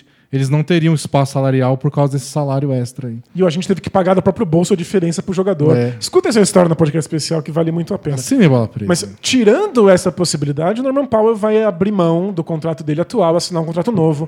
E aí o Raptors é, corria o risco de perder o Norman Powell por nada também. É, eu acho o Norman Powell, ne- nesse momento da carreira, melhor que o Gary Trent Jr. Com certeza. E que o Rodney Hood. Tá jogando muito, ele ataca a sexta, coisa que o Gary Trent Jr. faz um pouco menos. Defende até melhor que o Gary Trent, eu acho, mas não muito. E o Gary Trent eu acho um bom defensor Ele é mesmo. e muito jovem, então tem tudo pra melhorar nos próximos anos. Então não sei, é uma ajuda muito imediata. E também outra coisa, é uma ajuda muito imediata pro ataque do Blazers, que já é bom. Entendi, você tá questionando a troca pelo lado do Blazers. Sim, pro Raptors eu achei que tá ótimo. É, pro Raptors tá ótimo. Porque o Gary Trent Jr. é muito, já é bom hoje, é jovem e tem tudo pra melhorar. E bota, dá um contrato novo pra ele quando for a hora. Deixa ele do lado do Siakam e do Van Fleet. E o Norman Powell ia sair caro demais, não faz sentido, esse time tá em reconstrução. Pro Raptors, perfeito. Rodney Hood eu acho que é aspirante, porque, se eu não me engano, é um team option o dele. Então o time pode escolher. pode escolher e acabar com o contrato. E é um caso que é só fazer a coisa certa. É. Ele veio de lesão, então esse team option que o Blazers deu pra ele foi meio que, ó, se você voltar de lesão voando, mas não é tanto o caso. Spoiler, não vou. Mas o Raptors pode até ficar com ele, se for o caso. É, é um arremessador. É, Não... depende de como tiver o, mercado. Agora pro Blazers, não sei. É. Parece uma ajuda imediata pra esse ano. Sim. E o Blazers é um time de pressa, porque o Damian Lillard não, não tá ficando mais novo. Mas. E é um, time, é um time que a gente não pode é, ignorar o fator psicológico. É um time que acredita muito. Em que os jogadores têm certeza que eles são dos melhores, que eles podem lutar pelo título, que eles estão no topo. Então eu imagino que isso cria uma, uma certa cobrança ali nos bastidores. E a defesa deles é tão fraquinha. Não, é muito ruim. É Nossa, é, muito dá, dá, dá pena até. E aí eu fiquei pensando, e, aliás, eu vi mais gente no Twitter comentando isso. É... Você melhor ajustar o ataque, né? É tipo, não, gente questionando por que não fizeram um pacote que começasse nisso, com Gary Trent Jr. e Rodney Hood, pra tentar arrancar o, o Aaron Gordon do Magic. Porque você pensa, Em salário não é, não é tão diferente, né? custou o Gary Harris, que eu não sei o quanto o Magic está interessado em usar. Eu acho que, é- acho que o Magic até enxerga um potencial de futura troca. E Isso o Rodney Hood eu não sei se teria. Mas entre Gary Trent Jr. e RJ Hampton, prefiro Gary Trent Jr. Entre uma escolha de draft do Denver e uma do Blazers, eu prefiro uma do Blazers. Pelo que eu sei, é o Denver mandou uma escolha dele Entendi. na É, escolha não. do Aaron Gordon. E o Depois a gente descobre os O detalhes. Nuggets vai ser topo do Oeste por muitos e muitos anos. Não, não faz sentido mesmo. E qualquer coisa manda o Zach Collins, que tá machucado e é jovem, é uma promessa, é pra jogar no que vem. E pega o Aaron Gordon com um baita defensor, sem enfiar na posição 4 lá. Faria muito sentido. Não sei, é um- eu- acho que o Blazers devia olhar só pra defesa. Só. O ataque tá bom, sempre é bom. Um dos seis melhores ataques de todos os tempos que a gente disse é, o do Blazers. desse ano. Pois é.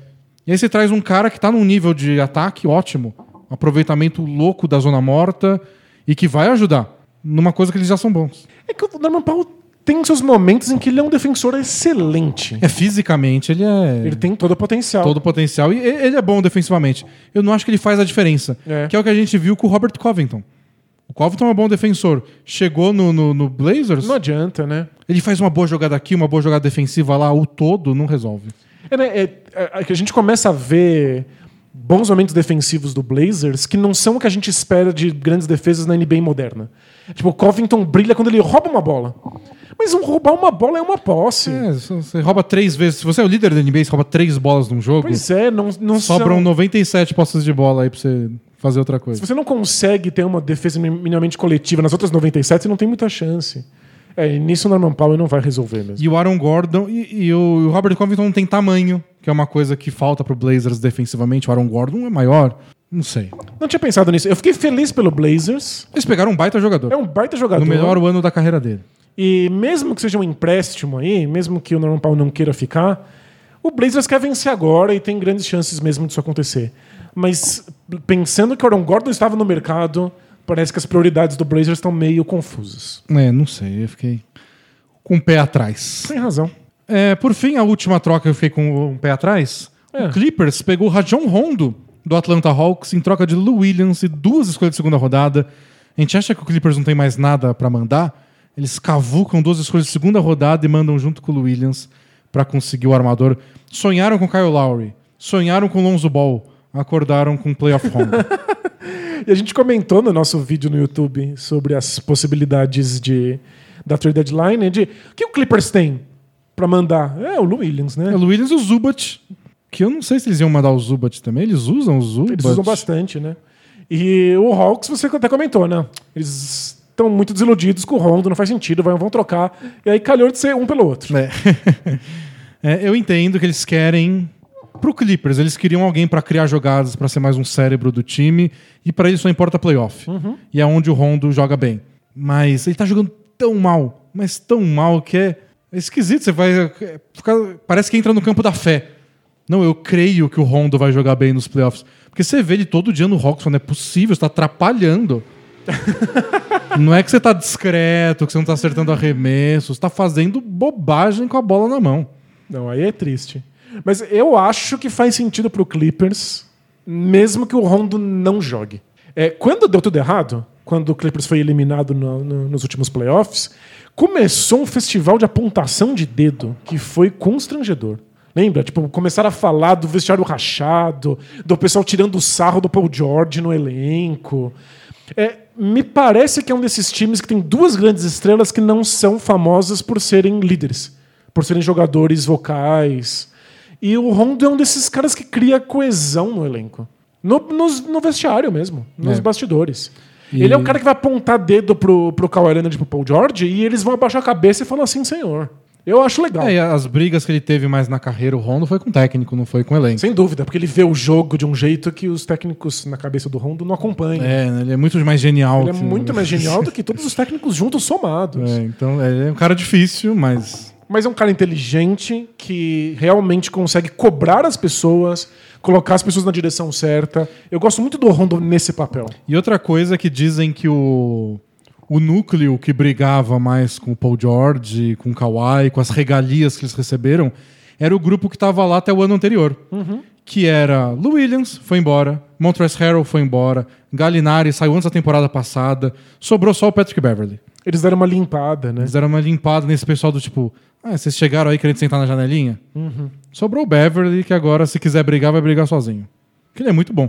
Ele é Em excelente. brigar com a sombra, ele é bom. Nossa, é. Ele é desses caras que se dá soco na frente do espelho. Mas tá- tá- tá- pode ser um jeito também de.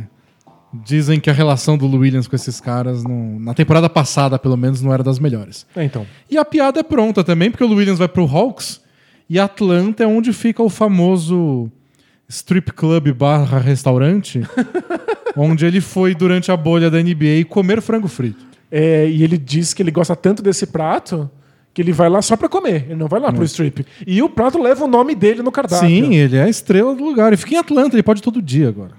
Desde que ele seja vacinado. Que excelente pro Hawks. que o jogador que acabou de trocar passe o dia inteiro num strip club Ah, é comendo que- frango frito. Funcionou pro Harden a carreira dele inteira. É. Nem todo mundo é o Harden. E pra quem não lembra, ele saiu da bolha pra ir no funeral de um, não sei se era um amigo ou um familiar. E na volta- Ok, você vai, alguém morreu, óbvio que você pode sair da bolha. claro. E aí tiram foto dele no strip club. É um luto diferente, cada um tem seu luto, a gente tem que respeitar. De verdade, é. De verdade. Se você quiser ir no strip club pra lidar com o seu luto, Tudo bem. a gente abaixa a cabeça e aceita. É isso. Mas que é engraçado, é É muito engraçado. engraçado. Não, e o mais e engraçado. fica mais engraçado e dizer que foi no strip club comer frango. Isso, esse é o mais engraçado. Que, aliás, não foi a justificativa do, do jogador de futebol aí? É, do Gabigol. Ele foi no cassino ilegal só jantar. É, aí falou: o que você tá fazendo aqui? Vim, vim comer. é muita cara de pau. Mas vamos lá, ver se funciona com o Williams tinha dito esse mês no Instagram, algum hater criou, é, fez um comentário lá falando que você é um lixo, você vai ser trocado. Ele falou, não, minha última parada é no Clippers. Só se eu sair daqui vai ser, tipo, pra terra do Lu Williams, ele disse, que é tipo, só pra me aposentar. E aí? Será que agora ele não vai querer se apresentar? Não sei se o Hawks se importa tanto. Não, acho que não. Eles estavam mais interessados em ganhar duas escolhas de segunda rodada pelo Rajon Rondo. E não ter o Rajon Rondo? É, Que deve estar enchendo o saco lá? mas fica aí esse subplot pra gente acompanhar. Boa. Tiveram mais umas coisinhas menores aí, mas acho que não vale tanto a pena a gente comentar. O Warriors abriu mão do Wanamaker e do Marquis Chris. O Wanamaker foi pro Hornets, que perdeu o Lamelo Ball machucado, né? Então. Precisa de alguém que possa armar um É. jogo. E o Marquis Chris, que se machucou, foi pro Spurs. As duas trocas é mais pra é, abrir espaço no elenco para poder entrar no mercado de buyouts e fugir um pouco do, das multas insanas que eles já pagam. Então É, é, um alívio salarial. E o J.J. Redick foi pro o Dallas Mavericks, ele que era forte candidato a ser dispensado, o Mavericks correu e falou: não, não, não, eu consigo mandar alguma coisa. Porque se ele fosse dispensado, acho que o Redick não iria pro, pro Mavericks. Ele já tinha dito que queria ir para um time da Costa Leste, que é onde mora a família. Então seria um retorno pro Sixers, o Nets ficando mais panelinha ainda. Nossa, o Sixers ia ficar muito feliz de ter ele de volta, É, né? então acho que seria alguma coisa assim. O Mavis falou, não, pega aqui.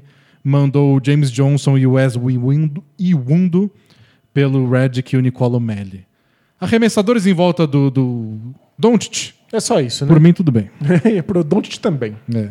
Vamos ver se o Redick volta a jogar bem. Não foi a pior temporada da carreira dele, né? Mas... É. E aí a gente tem duas trocas que não aconteceram, que a gente sabia que não ia acontecer. E não aconteceram mesmo assim. É, o Spurs não conseguiu ninguém para receber o Lamarcus Aldridge. O Cavs não conseguiu ninguém para receber o O André André Drummond. Drummond, é isso. O Aldridge já está sendo cotado como favorito para ir para o Miami Heat. Isso, porque já que eles não foram trocados, os Vão times vão só se dispensar. Dispensa funciona com time paga o salário inteiro e manda o cara embora. É só para ele não ficar no elenco, só para não comer minutos de outras pessoas. É, geralmente. É, geralmente é o salário inteiro, igual você falou. Às vezes, o jogador pode abrir mão de alguma coisa. Tipo, É. ó, pra ganhar minha liberdade, minha alforria, eu abro mão de. Algum- alguns O- milhõezinhos. O, o Blake Griffin abriu mão de 13 milhões. É impressionante. que ele ainda vai receber 70.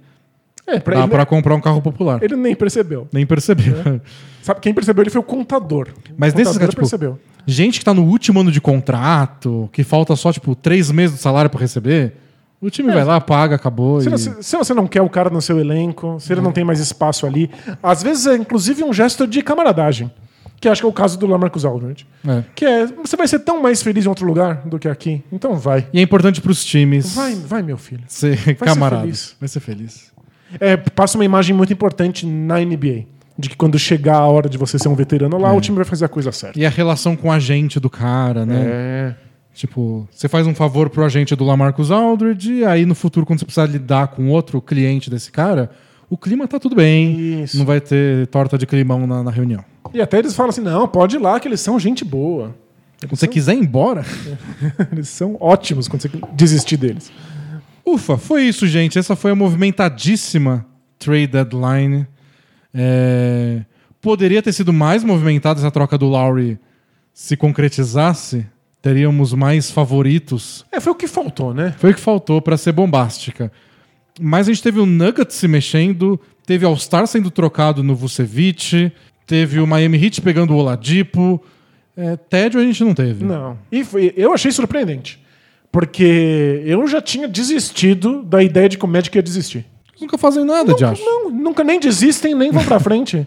E não esperava que o Vucevic fosse trocado. Nem eu. Aliás, é, um cara que cobre o Magic que eu vejo disse que uma fonte interna do Magic disse pra ele que eles começaram a semana não achando que iam trocar o Vucevic. Uau. Que a mensagem deles pra NBA é: se vocês quiserem fazer uma oferta, a gente escuta. Correr atrás a gente não vai. Nossa, eles gostaram mesmo da oferta. e que então. essa foi a oferta, por essa, que eles chamam irrecusável. Engraçado, eu não Então- acho recusável essa oferta, mas bom. Pro Magic, Então, é, é como você olha o Wendell Carter. você tem toda a razão. Se você acha que ele é um bom jogador e vem com mais duas escolhas boas de draft, você fala. "Ah, É, você pensa, bom, esse cara talvez um dia seja meu pivô do futuro, né? Porque tem assim, as duas escolhas do Bulls. A, a do ano que vem, o Bulls pode deve ir pros playoffs. Uhum. Mas não vai ser pros playoffs lá em cima. provavelmente. Não, sei se dá tempo ainda. Não dá. Então tem tudo Talvez pra- vá por ter o colher de chá. Talvez vá porque É, na então. 19 colocação dá pra ir ainda. Então talvez pode ser uma escolha de draft top 20. E no ano que vem o Bulls tem certeza que vai ser um timaço? Não sei. Ou em se- 2023, né, o caso? Eu não sei se é tão rápido. Não sei, talvez não dê certo. E eles troquem o Zé Clavini até lá, porque eu experimento com o Vucevic. É um, é um pacote bem bom. Mas Se- se- se tem, se tem, tem times que você gosta de ter uma escolha não protegida, porque você não confia. Tipo, O, o. Bulls tá nessa categoria. Sem toda razão. Até que provem o contrário. E agora é uma chance de provar o contrário. Dá- King- Kings, Bulls e Wolves são as escolhas que você quer. Não importa em que lugar estejam na tabela.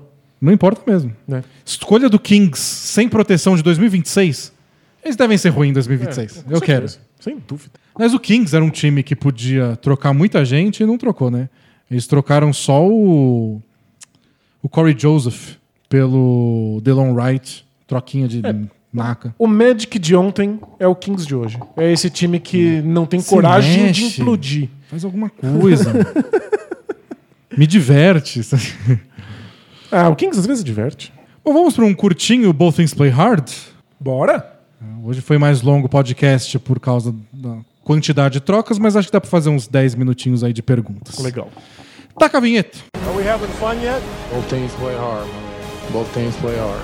It's not supposed to be easy. I mean, listen, we talking about practice. Not a game, not a game, not a game. We talking about practice. I want some nasty. Both teams play hard. Both teams play hard. God bless and good night. Antes de começar, queria mandar um parabéns atrasado pro arroba Caldas Kelev. Eu não peguei o nome dele real. Pode ser Kelev Caldas. Ok. Não sei. Mas ele pediu na semana passada pra gente mandar um parabéns pra ele, que era aniversário dele no dia da gravação da semana passada. Uau. E aí eu vi a mensagem depois que a gente acabou de gravar. Aí, Era a, pra ser perfeito. aí né? a culpa consumiu meu corpo. Entendi, você foi corroído. E aí eu falei, ah, semana que vem a gente dá um parabéns atrasado, vai. É, é o que tem pra hoje. Então, parabéns. Desculpa aí. Parabéns atrasado. Desculpa né? qualquer coisa. Foi mal. E a outra mensagem que a gente recebeu, é... eu, não- eu escolhi não ler a mensagem É. porque eu achei ela grosseira. eu acho que ela beirou ou ultrapassou a casinha da falta de educação. Ok. Mas eu gosto quando leem, quando mandam críticas pra gente, pra gente ler. Aí eu vou responder a crítica, mas não ler a mensagem, porque né, também já é demais. Faz sentido. Aí já é alimentar os trolls. É, foi um questionamento sobre a nossa discussão sobre o Utah Jazz. Lembra que a gente falou do Donovan Mitchell e do Rudy Gobert? Que eles falaram que o Jazz era perseguido, etc. E a gente falou de como o Jazz realmente não é visto assim por muita gente, pelos jogadores, pela torcida e que os árbitros não estão livres disso às vezes.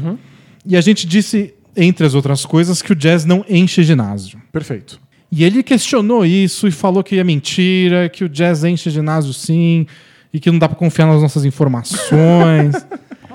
Bom, tá aqui a pesquisa. O Jazz enche ginásio em casa. Claro. E nosso argumento é: as o resto do mundo não paga pra ver o Utah Jazz. É isso que a gente quer dizer quando não enche estádio, ginásio. O próprio ginásio todo mundo enche, tirando o Atlanta Hawks. É, e o, o Pistons. É, o Pistons também não enche, é verdade. É. Mas de resto, em geral, os números são muito bons. O Jazz em casa, nas últimas três temporadas com torcida, né? Não conta essa, ficou em oitavo, nono e décimo nono em público em casa. Então teve um ano ruim aí, décimo nono, mas nos outros oitavo e nono. E aqui vale um adendo de curiosidade até. Esses anos que o Jazz teve, ficou em oitavo e em nono, foi com uma média de 100% dos assentos ocupados por partida em casa. Nossa, impressionante. Mas pensa, como você tem 100% e fica em oitavo? Tem ginásios que são maiores, né? Não, porque é, é- é a porcentagem da ocupação. Ah, Não é número de ingressos. Entendi. Não é número bruto. E essa, o líder tem 104%. Ué? E aí eu descobri que tem ginásios que vendem ingresso pro pessoal ficar de pé em alguma área, um camarote que não sei o quê, ou uma área que eles montam só pro jogo. Então, oficialmente, o ginásio tem 20 mil lugares e eles conseguem vender 21.500 ingressos porque Que eles arranjam surreal. 1.500 lugares. Gente, que bizarro. O Jazz fica no 100%, ficou no 100% nesses anos que ficou em oitavo e nono. Esse que eles ficaram em décimo nono, que foi três temporadas atrás, acho que foi tipo 93% de ocupação. O que é altíssimo. né? É. Porém, Porém- fora de casa, 21º, 23º e 28º. então, como visitante, o Jazz na temporada passada foi o terceiro time que menos gente quis ver. E é esse nosso argumento. Claro, Só é. esse foi nosso argumento. E não é devido, é um time legal, é um time divertido. É, não tem a ver Tem com isso. estrelas. É que assim, tem estrela. Bizarramente Tipo, não atrai, atrai pessoa pro ginásio. É que tem estrelas e estrelas. É o Gobert. O governo é o tipo de estrela que você pega um torcedor casual em Memphis e fala: hoje eu vou ver um jogo, Né? porque é o Jazz. É, lembrando que os, o- os times jogam em casa, as pessoas podem assistir quando bem entenderem, mas elas têm chances raras se você, sei lá, tá no Texas de ver o LeBron. É, Na, na- na Conferência Leste, o LeBron vai uma vez por ano lá contra o, Lake, o Lakers. É, e- tipo, é a sua chance. Então, no Lakers, Lota, eles o cobram mais lota caro. ginásio. É, é mais caro. Fazem bubblehead na, na, na, na noite pra comemorar. Se pudessem, fariam um Bubblehead do LeBron. É. É. Que aí pega mal demais. Pode. aí faz do próprio jogador. Então tem isso. Mas foi só esse nosso argumento de que o Jazz não encanta as outras torcidas. É por isso que as TVs não ficam enchendo de jogo do Jazz, as ESPNs e ABCs. Porque tem baixa vida. audiência, né? E não é um problema, tipo, faz parte, não dá pra todo time ser o mais popular. Pois é. E não justifica erro de arbitragem. É, é- o contexto que a gente falou tá lá, é só escutar. Perfeito. Ah, mensagem do Victor. Olá, D&D, tudo tranquilo com o enorme grande asterisco? Enorme e grande asterisco. Bom, como vocês são conhecidos como o grande divã dos blogs de basquete, caso você não saiba, D&D, a gente é conhecido assim, Conhecido por quem? decidi trazer uma reflexão, uma pergunta que surgiu na minha cabeça há um tempo atrás. Vocês já se sentiram desinteressantes? Eu passei a reparar que tenho esse sentimento frequentemente. Parece que as pessoas não se interessam em estabelecer relações comigo, seja de amizade, negócios ou até amorosa. Vocês acham que existem pessoas mais interessantes que outras? Ou só seria fechado demais e isso acaba afastando os outros? O que vocês acham disso? Vida longa, bola presa. Valeu? Bom, eu acho que tem pessoas mais interessantes, como o Kyrie Irving. O Kyrie Irving é muito interessante, Ele né? anda de cajado. Se isso não deixa a pessoa mais interessante, eu não sei o que deixa. Ele chega no ginásio com um cajado na mão. A definição de interessante é andar com cajado. Andar com cajado. É muito fascinante mesmo. Nossa, é. Vai ter o Kyrie Irving, o cara do comercial da cerveja, do homem mais interessante do mundo. E o resto E aí da o resto da, humanidade. da humanidade. E aí varia de pessoa para pessoa. Então, acho que esse é um ponto importante, né? É, ser interessante, o verbo não é. ele- o, o verbo tem que ser conjugado. É isso? Ele tem que. Eu- meu português é muito ruim. Mas é, quem é interessante é interessante para alguém. Isso. Né? Você não é interessante em si. Tem pessoas que vão achar algumas coisas a seu respeito muito interessantes, outras muito desinteressantes. E tem, e o que ele falou de ser fechado é importante, porque se você não se abre com os outros, os outros nunca vão descobrir nada com você, não vou ter nem a chance de descobrir que é interessante ou não. Exato, isso faz diferença. Mas, por exemplo, eu posso ir num date e passar horas discutindo sopradores de vidro. Dependendo da pessoa, Nossa, eu posso ser considerado a pessoa mais interessante do mundo. ou a mais legal. Ou Você é capaz de conversar junto. com qualquer coisa sobre o Danilo, até sopradores de vidro. Até sopradores de vidro. tão interessante que ele é. Pois é, mas não é uma coisa em si. Vai depender de quem tá interagindo comigo. É. Mas acho que. Perguntou se a gente já se sentiu. Todo mundo num momento Sim. de baixa já se sentiu assim. Com certeza. É super e, normal. Sei lá, às vezes você pode estar querendo. Você não tá num relacionamento. Você fala, mas como eu vou ter um relacionamento? O que eu vou conversar? Ninguém quer falar comigo. Todo mundo já passou por isso. Vezes você tá conversando com uma pessoa e aí, de repente, ela se distrai. E vai fazer outra coisa, e começa a ler uma coisa no celular, você pensa, nossa, eu devo ser muito desinteressante. É. Né? Eu devo ser muito entediante. E não, às vezes a pessoa tá com outra coisa na cabeça. Né? A gente- to- todo mundo tem seus momentos de questionamento. E você pode também achar várias coisas interessantes. Tipo, eu acho pessoas interessantes as que andam, andam com cajado. e eu não ando. E aí eu me acho desinteressante porque eu não cumpro O seu próprio o pré-requisito. meu pré-requisito. É. Tipo, eu acho interessante pessoas que leem 100 livros por mês. E eu não leio, então eu não devo ser desinteressante. Só que você tá usando um critério que você acabou de inventar na sua Faz cabeça. muito sentido. Eu, eu, às vezes, me sinto muito mal porque eu não sopro o vidro. O vidro tá aí, Daniel, só você soprar. Você sabe que é, é, tá- tem sido uma questão, né? Soprar vidro? É, os sopradores de vidro na- durante a pandemia. Porque são lugares muito fechados e tal. É, Você tá soprando. é, tá soprando. é meio difícil encontrar lugares para soprar vidro. E se meu abertos. vidro foi soprado por uma pessoa que tinha o vírus? Doutor. Fica, fica Doutor contaminado. O doutor Drauzio não deve estar muito feliz comigo esse ano. Porque eu não, não tô fazendo muitas caminhadas, não, não, não corri. O senhor Drauzio vai ficar muito bravo que eu tô sedentário. Não, mas tem que estar sedentário em casa esse ano, tá perdoado. Se tem um Isso. ano que tá perdoado, tá fechado em casa, é esse. É mesmo? Então, aguardo a- a- a- o e-mail do Drauzio me perdoando aqui no Bofton Play. É. Do Doutor Áuzio. doutor Drauzio. É, pergunta do novo acompanhante do podcast. Bem-vindo. Olá, D&D, tudo bem com o asterisco? Com asterisco? Eu cheguei, acho o máximo quem começou a acompanhar há pouco tempo e já sabe os, O nosso lingo, é, o- o- as regras. nosso, Não. nosso dialeto. Comecei a acompanhar o podcast recentemente. Finalmente por encaixar um tempo ao ficar viajando duas horas de ônibus para o trabalho. Pois é, olha, o mercado de podcast sofreu muito com a ausência de viagens para trabalhar. Porém, Porém- por passar tanto tempo no ônibus, eu já perdi tempo para assistir os jogos que, que tem nos canais livres e não tenho dinheiro para assinar alguma TV ou League Pass. Vocês têm alguma dica para eu acompanhar a NBA e melhores jogos e jogadas de maneira rápida, além do podcast de vocês? Tentei assistir os melhores momentos das partidas, mas sinto que falta alguma coisa. Muito obrigado e mando um abraço para meus amigos Gustavo e Caio, que depois de muito tempo conseguiram me trazer para esse podcast. Vida longa, bola presa. Valeu? E valeu, Gustavo e Caio, por espalharem a palavra. É, o, o Guga do Guga Cast que fala que é o sistema piramidal, né? Isso. Tem que ficar indicando pros outros. Valeu. E agora você indica pra mais gente aí. Mas sabe qual é o problema? Eu ia, eu ia recomendar pra ele justamente o que ele falou que não funciona. Quer ver melhores momentos? Quer ver os melhores momentos? É, o site da NBA, pra quem não conhece, tem os Game Recaps. Você pode ver a planilha com todos os números de um jogo e eles fazem pra você um resuminho de, em geral, em média, uns dois minutos. Então, mas você não acha? Eu, eu queria pegar recaps de temporadas mais antigas pra ver se eu tenho razão. Porque eu tenho a impressão que, sei lá, uns 5 anos atrás, Uhum. o resuminho dos jogos tinha 2 minutos e meio, 3 minutos. Tem uns hoje que tem 1 minuto e 2 Acontece. segundos. Fala, Meu Deus, não dá pra contar a história de um jogo nem de maneira sucinta em um minuto. É, Até, ah, quando tem prorrogação, jogos mais compridos, que eles querem mostrar mais coisas, às vezes tem dois minutos e meio. Mas eu lembro de assistir o recap que tem, tinha quase quatro minutos. Então, acho que mudou alguma coisa aí pra essa hora da informática aí que a gente vive, que eles estão acelerando e eu, eu sinto que alguns recaps não valem a pena. É. Porque eu sempre assisto, porque tem 10 jogos numa rodada, eu consigo assistir um, dois, às vezes pego o finalzinho de um terceiro, mas sobram vários, É, né? tipo, eu vejo o recap de todos os jogos. Então eu tem- vejo o recap de jogo que eu já assisti. ah, não, esse eu não tenho paciência, não. Ah, minha, minha memória é muito ruim. Você tem que pensar nisso. É, eu sei que no YouTube tinham vários canais que faziam uns recaps mais longos, mas do ano passado pra cá a NBA começou a atacar esses canais e tirar do ar. Antes a NBA era bem liberal com isso, agora eles começaram a tirar.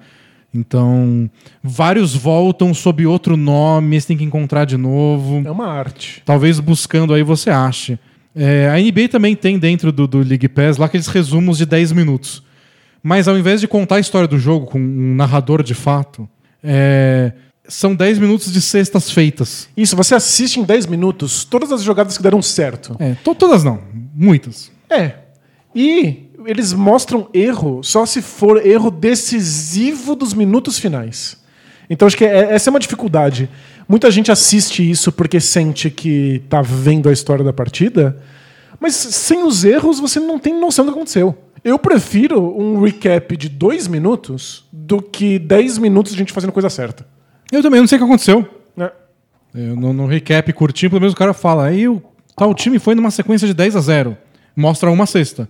Mas eu sei que tem uma sequência de 10 a 0 no fim do terceiro quarto, por exemplo. Esse que é só as cestas, eu acho meio perdidão. Não gosto. Mas olha, a gente não é patrocinado, muito pelo contrário, mas o League Pass é a resposta certa. Porque É que eles não têm tempo pra assistir os jogos. mas é, tem, tem sites que mostram pra você quais são os melhores jogos do, do dia anterior e com notinhas. no, no League Pass dá pra baixar o jogo e assistir na viagem de ônibus. Dá pra fazer também. Mas você pode só ver, tipo, pega uma lista, quais são os, melhores jogos, quais foram os melhores momentos. Você consegue ver que o terceiro quarto foi espetacular. Você assiste o terceiro quarto. Com o League É. Pass você tem controle sobre o espaço-tempo. É, acho que é o, é o que salva. Outra coisa que ajuda é ouvir outros podcasts. É verdade. Então, claro que o Bola Presa é a prioridade de vocês, eu tenho certeza disso. Mas o Bola Presa sai lá na sexta-feira, você ouve na sexta-feira, tem até a próxima sexta de várias horas, várias louças ou viagens de ônibus para ouvir os outros podcasts. Por isso que eu nunca considerei outros podcasts concorrência. É, não são. A gente Se é a uma gente- grande família. Se a gente soltasse dois podcasts por dia, Uhum. aí sim, aí a gente tá competindo. Com a gente mesmo. É verdade. Mas tem, tem um horário. Você pode encontrar algum podcast, outros podcasts brasileiros, podcasts em inglês, podcasts especializados em um time só, talvez o time que você torça.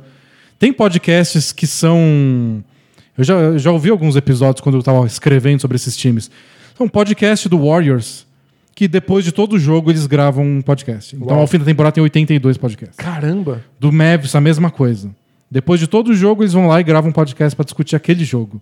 Se você ouve tudo, você tá por dentro do Mavis sem ver uma partida. Nossa, definitivamente. Claro que não é o ideal, é legal ver o jogo, né? Ah, então, mas dá, dá pra ficar por dentro.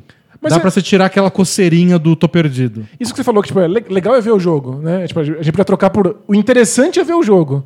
Mas interessante pra quem? Tem gente que gosta mais de estar antenado e conhecer É. as historinhas do que de ver o jogo em si. Tem gente que nem tem paciência pra ver os jogos. Ah, tá- dá tempo de uma última perguntinha? Tá, bora. Então, uma última pergunta aqui de. Tinha muitos dramas hoje. É mesmo? Antigamente a gente recebia várias histórias, né? Gente contando caos. Hoje acho que a gente vive um momento triste na sociedade. Que é só sofrimento. É só, só angústia. É. Bom, com- compartilho. É, vamos algumas aqui. Essa acho que nem é das mais graves. É do Chris Middleton da Praça da República. Você já encontrou um Chris Middleton na Praça da República? Não, olha que é bastante Não. na Praça da República. Olá, rapazes, como vocês estão? É, com asterisco. Preciso de um conselho e por que não buscar uma luz em um podcast de basquete, né? Por que não? Pior não vai ficar, né? É, bom. Bom, vamos lá. Eu sou muito baixinho, menos de 1,70m. Mas não vamos entrar em pormenores. Então, não... menos de 1,70m, não vai cravar. Pode ser 1,50m. Outra coisa que é baixinho pra quem? Então, tem a ver com isso. E a bem da verdade, não foi um problema pra mim na minha vida. Às vezes, mas nada demais. Nada que tenha me deixado com traumas. Beleza. O meu namorado, porém, é bem alto, quase 2 metros. Então o rapaz tem menos de 1,70, o namorado tem quase 2 metros. Ok. Eu sei que ele me ama e a diferença de tamanho não é um problema. Porém, Porém. ele não perde a oportunidade das piadas. E às vezes fico chateado porque não me sinto à altura de um homem desses sem intenção de trocadilho. Ó, você tá fazendo piada. Como é que a gente vai te defender? É, eu mesmo faço piada também. Inclusive, um grande abraço ao DJ Augustin, representante das pessoas menores que nos deixou via trade, não óbito. Porém, me sinto inseguro, porque vamos combinar, a questão física é sempre um problema para o ser humano. Como devo abordar isso de uma maneira leve, sem deixá-lo chateado ou constrangido? Agradeço. Tipo, ele quer dizer pro namorado que ele fica incomodado com as piadinhas dele ser baixinho. Não tem jeito que não seja rela total. Não é um problema é, tentar contornar e florear uma coisa tão simples. É, eu acho que, nesse caso, vendo de fora, parece bem simples. Não parece uma questão difícil de se eu falar isso do jeito errado, ele vai terminar comigo. Então, no máximo, eu ia ficar, "Ah, porque você não me disse antes. É, é que a, a sua altura não é motivo pra você estar encanado. Mas as pessoas no planeta se encanam com coisas muito aleatórias sobre a própria aparência. É o que o pessoal chama de spotlight effect, que é o efeito Holofote. holofote. Nós somos grandes especialistas em nós mesmos, na nossa aparência, e a gente fica encanado com uma ruguinha, com uma pinta, com a altura, com o peso, com o ângulo do nariz. E ninguém nem tá prestando atenção nisso, ninguém nem É. se toca, né? Até porque se incomodasse ele, ele não ia namorar você. Exatamente. Então. Então, tipo, é, todo mundo entende que é possível se incomodar com coisas idiotas sobre o nosso próprio corpo. Se você falar assim, então, eu acho que eu tenho um trauma com isso, eu fico meio constrangido quando você faz piada. E nem Só tinha o trauma, acho que ele descobriu agora. É, mas talvez você tenha. E tudo bem também. É só falar, olha, acho que eu fico um pouco constrangido quando você faz essas piadas, eu me sinto muito inseguro. Pronto, ele vai falar, tá bom, não faço mais. Quer É. dizer, se ele for uma pessoa. Você é uma pessoa de bem.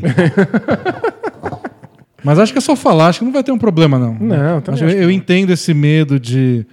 Não quero criticar a pessoa, porque vai parecer que, sei lá, sou um mal agradecido, que tá reclamando de uma brincadeira. Porque você sabe que é brincadeira. É.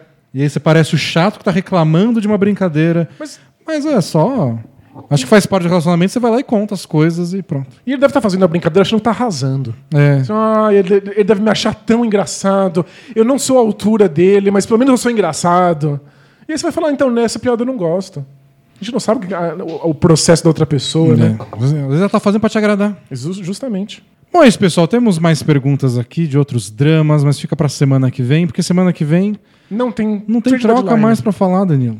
É isso aí. No máximo um buyout ou outro. E a gente não vai gastar muitos minutos falando de onde foi o drama e onde foi o Lamarcus A Aldridge. gente já né? gastou muito tempo com eles, já, né? já, já foi. E na semana que vem a gente vai parar de sonhar. A gente vai ter que falar da NBA do jeito que ela é. Eu ia falar do Lakers. Vamos ver quantas derrotas seguidas o Lakers vai ter sem LeBron. Deus É. do céu. Aguenta firme. Tá triste. Bom, é isso, pessoal. Até semana que vem. A gente se vê em breve. Tchau! Tchau, tchau!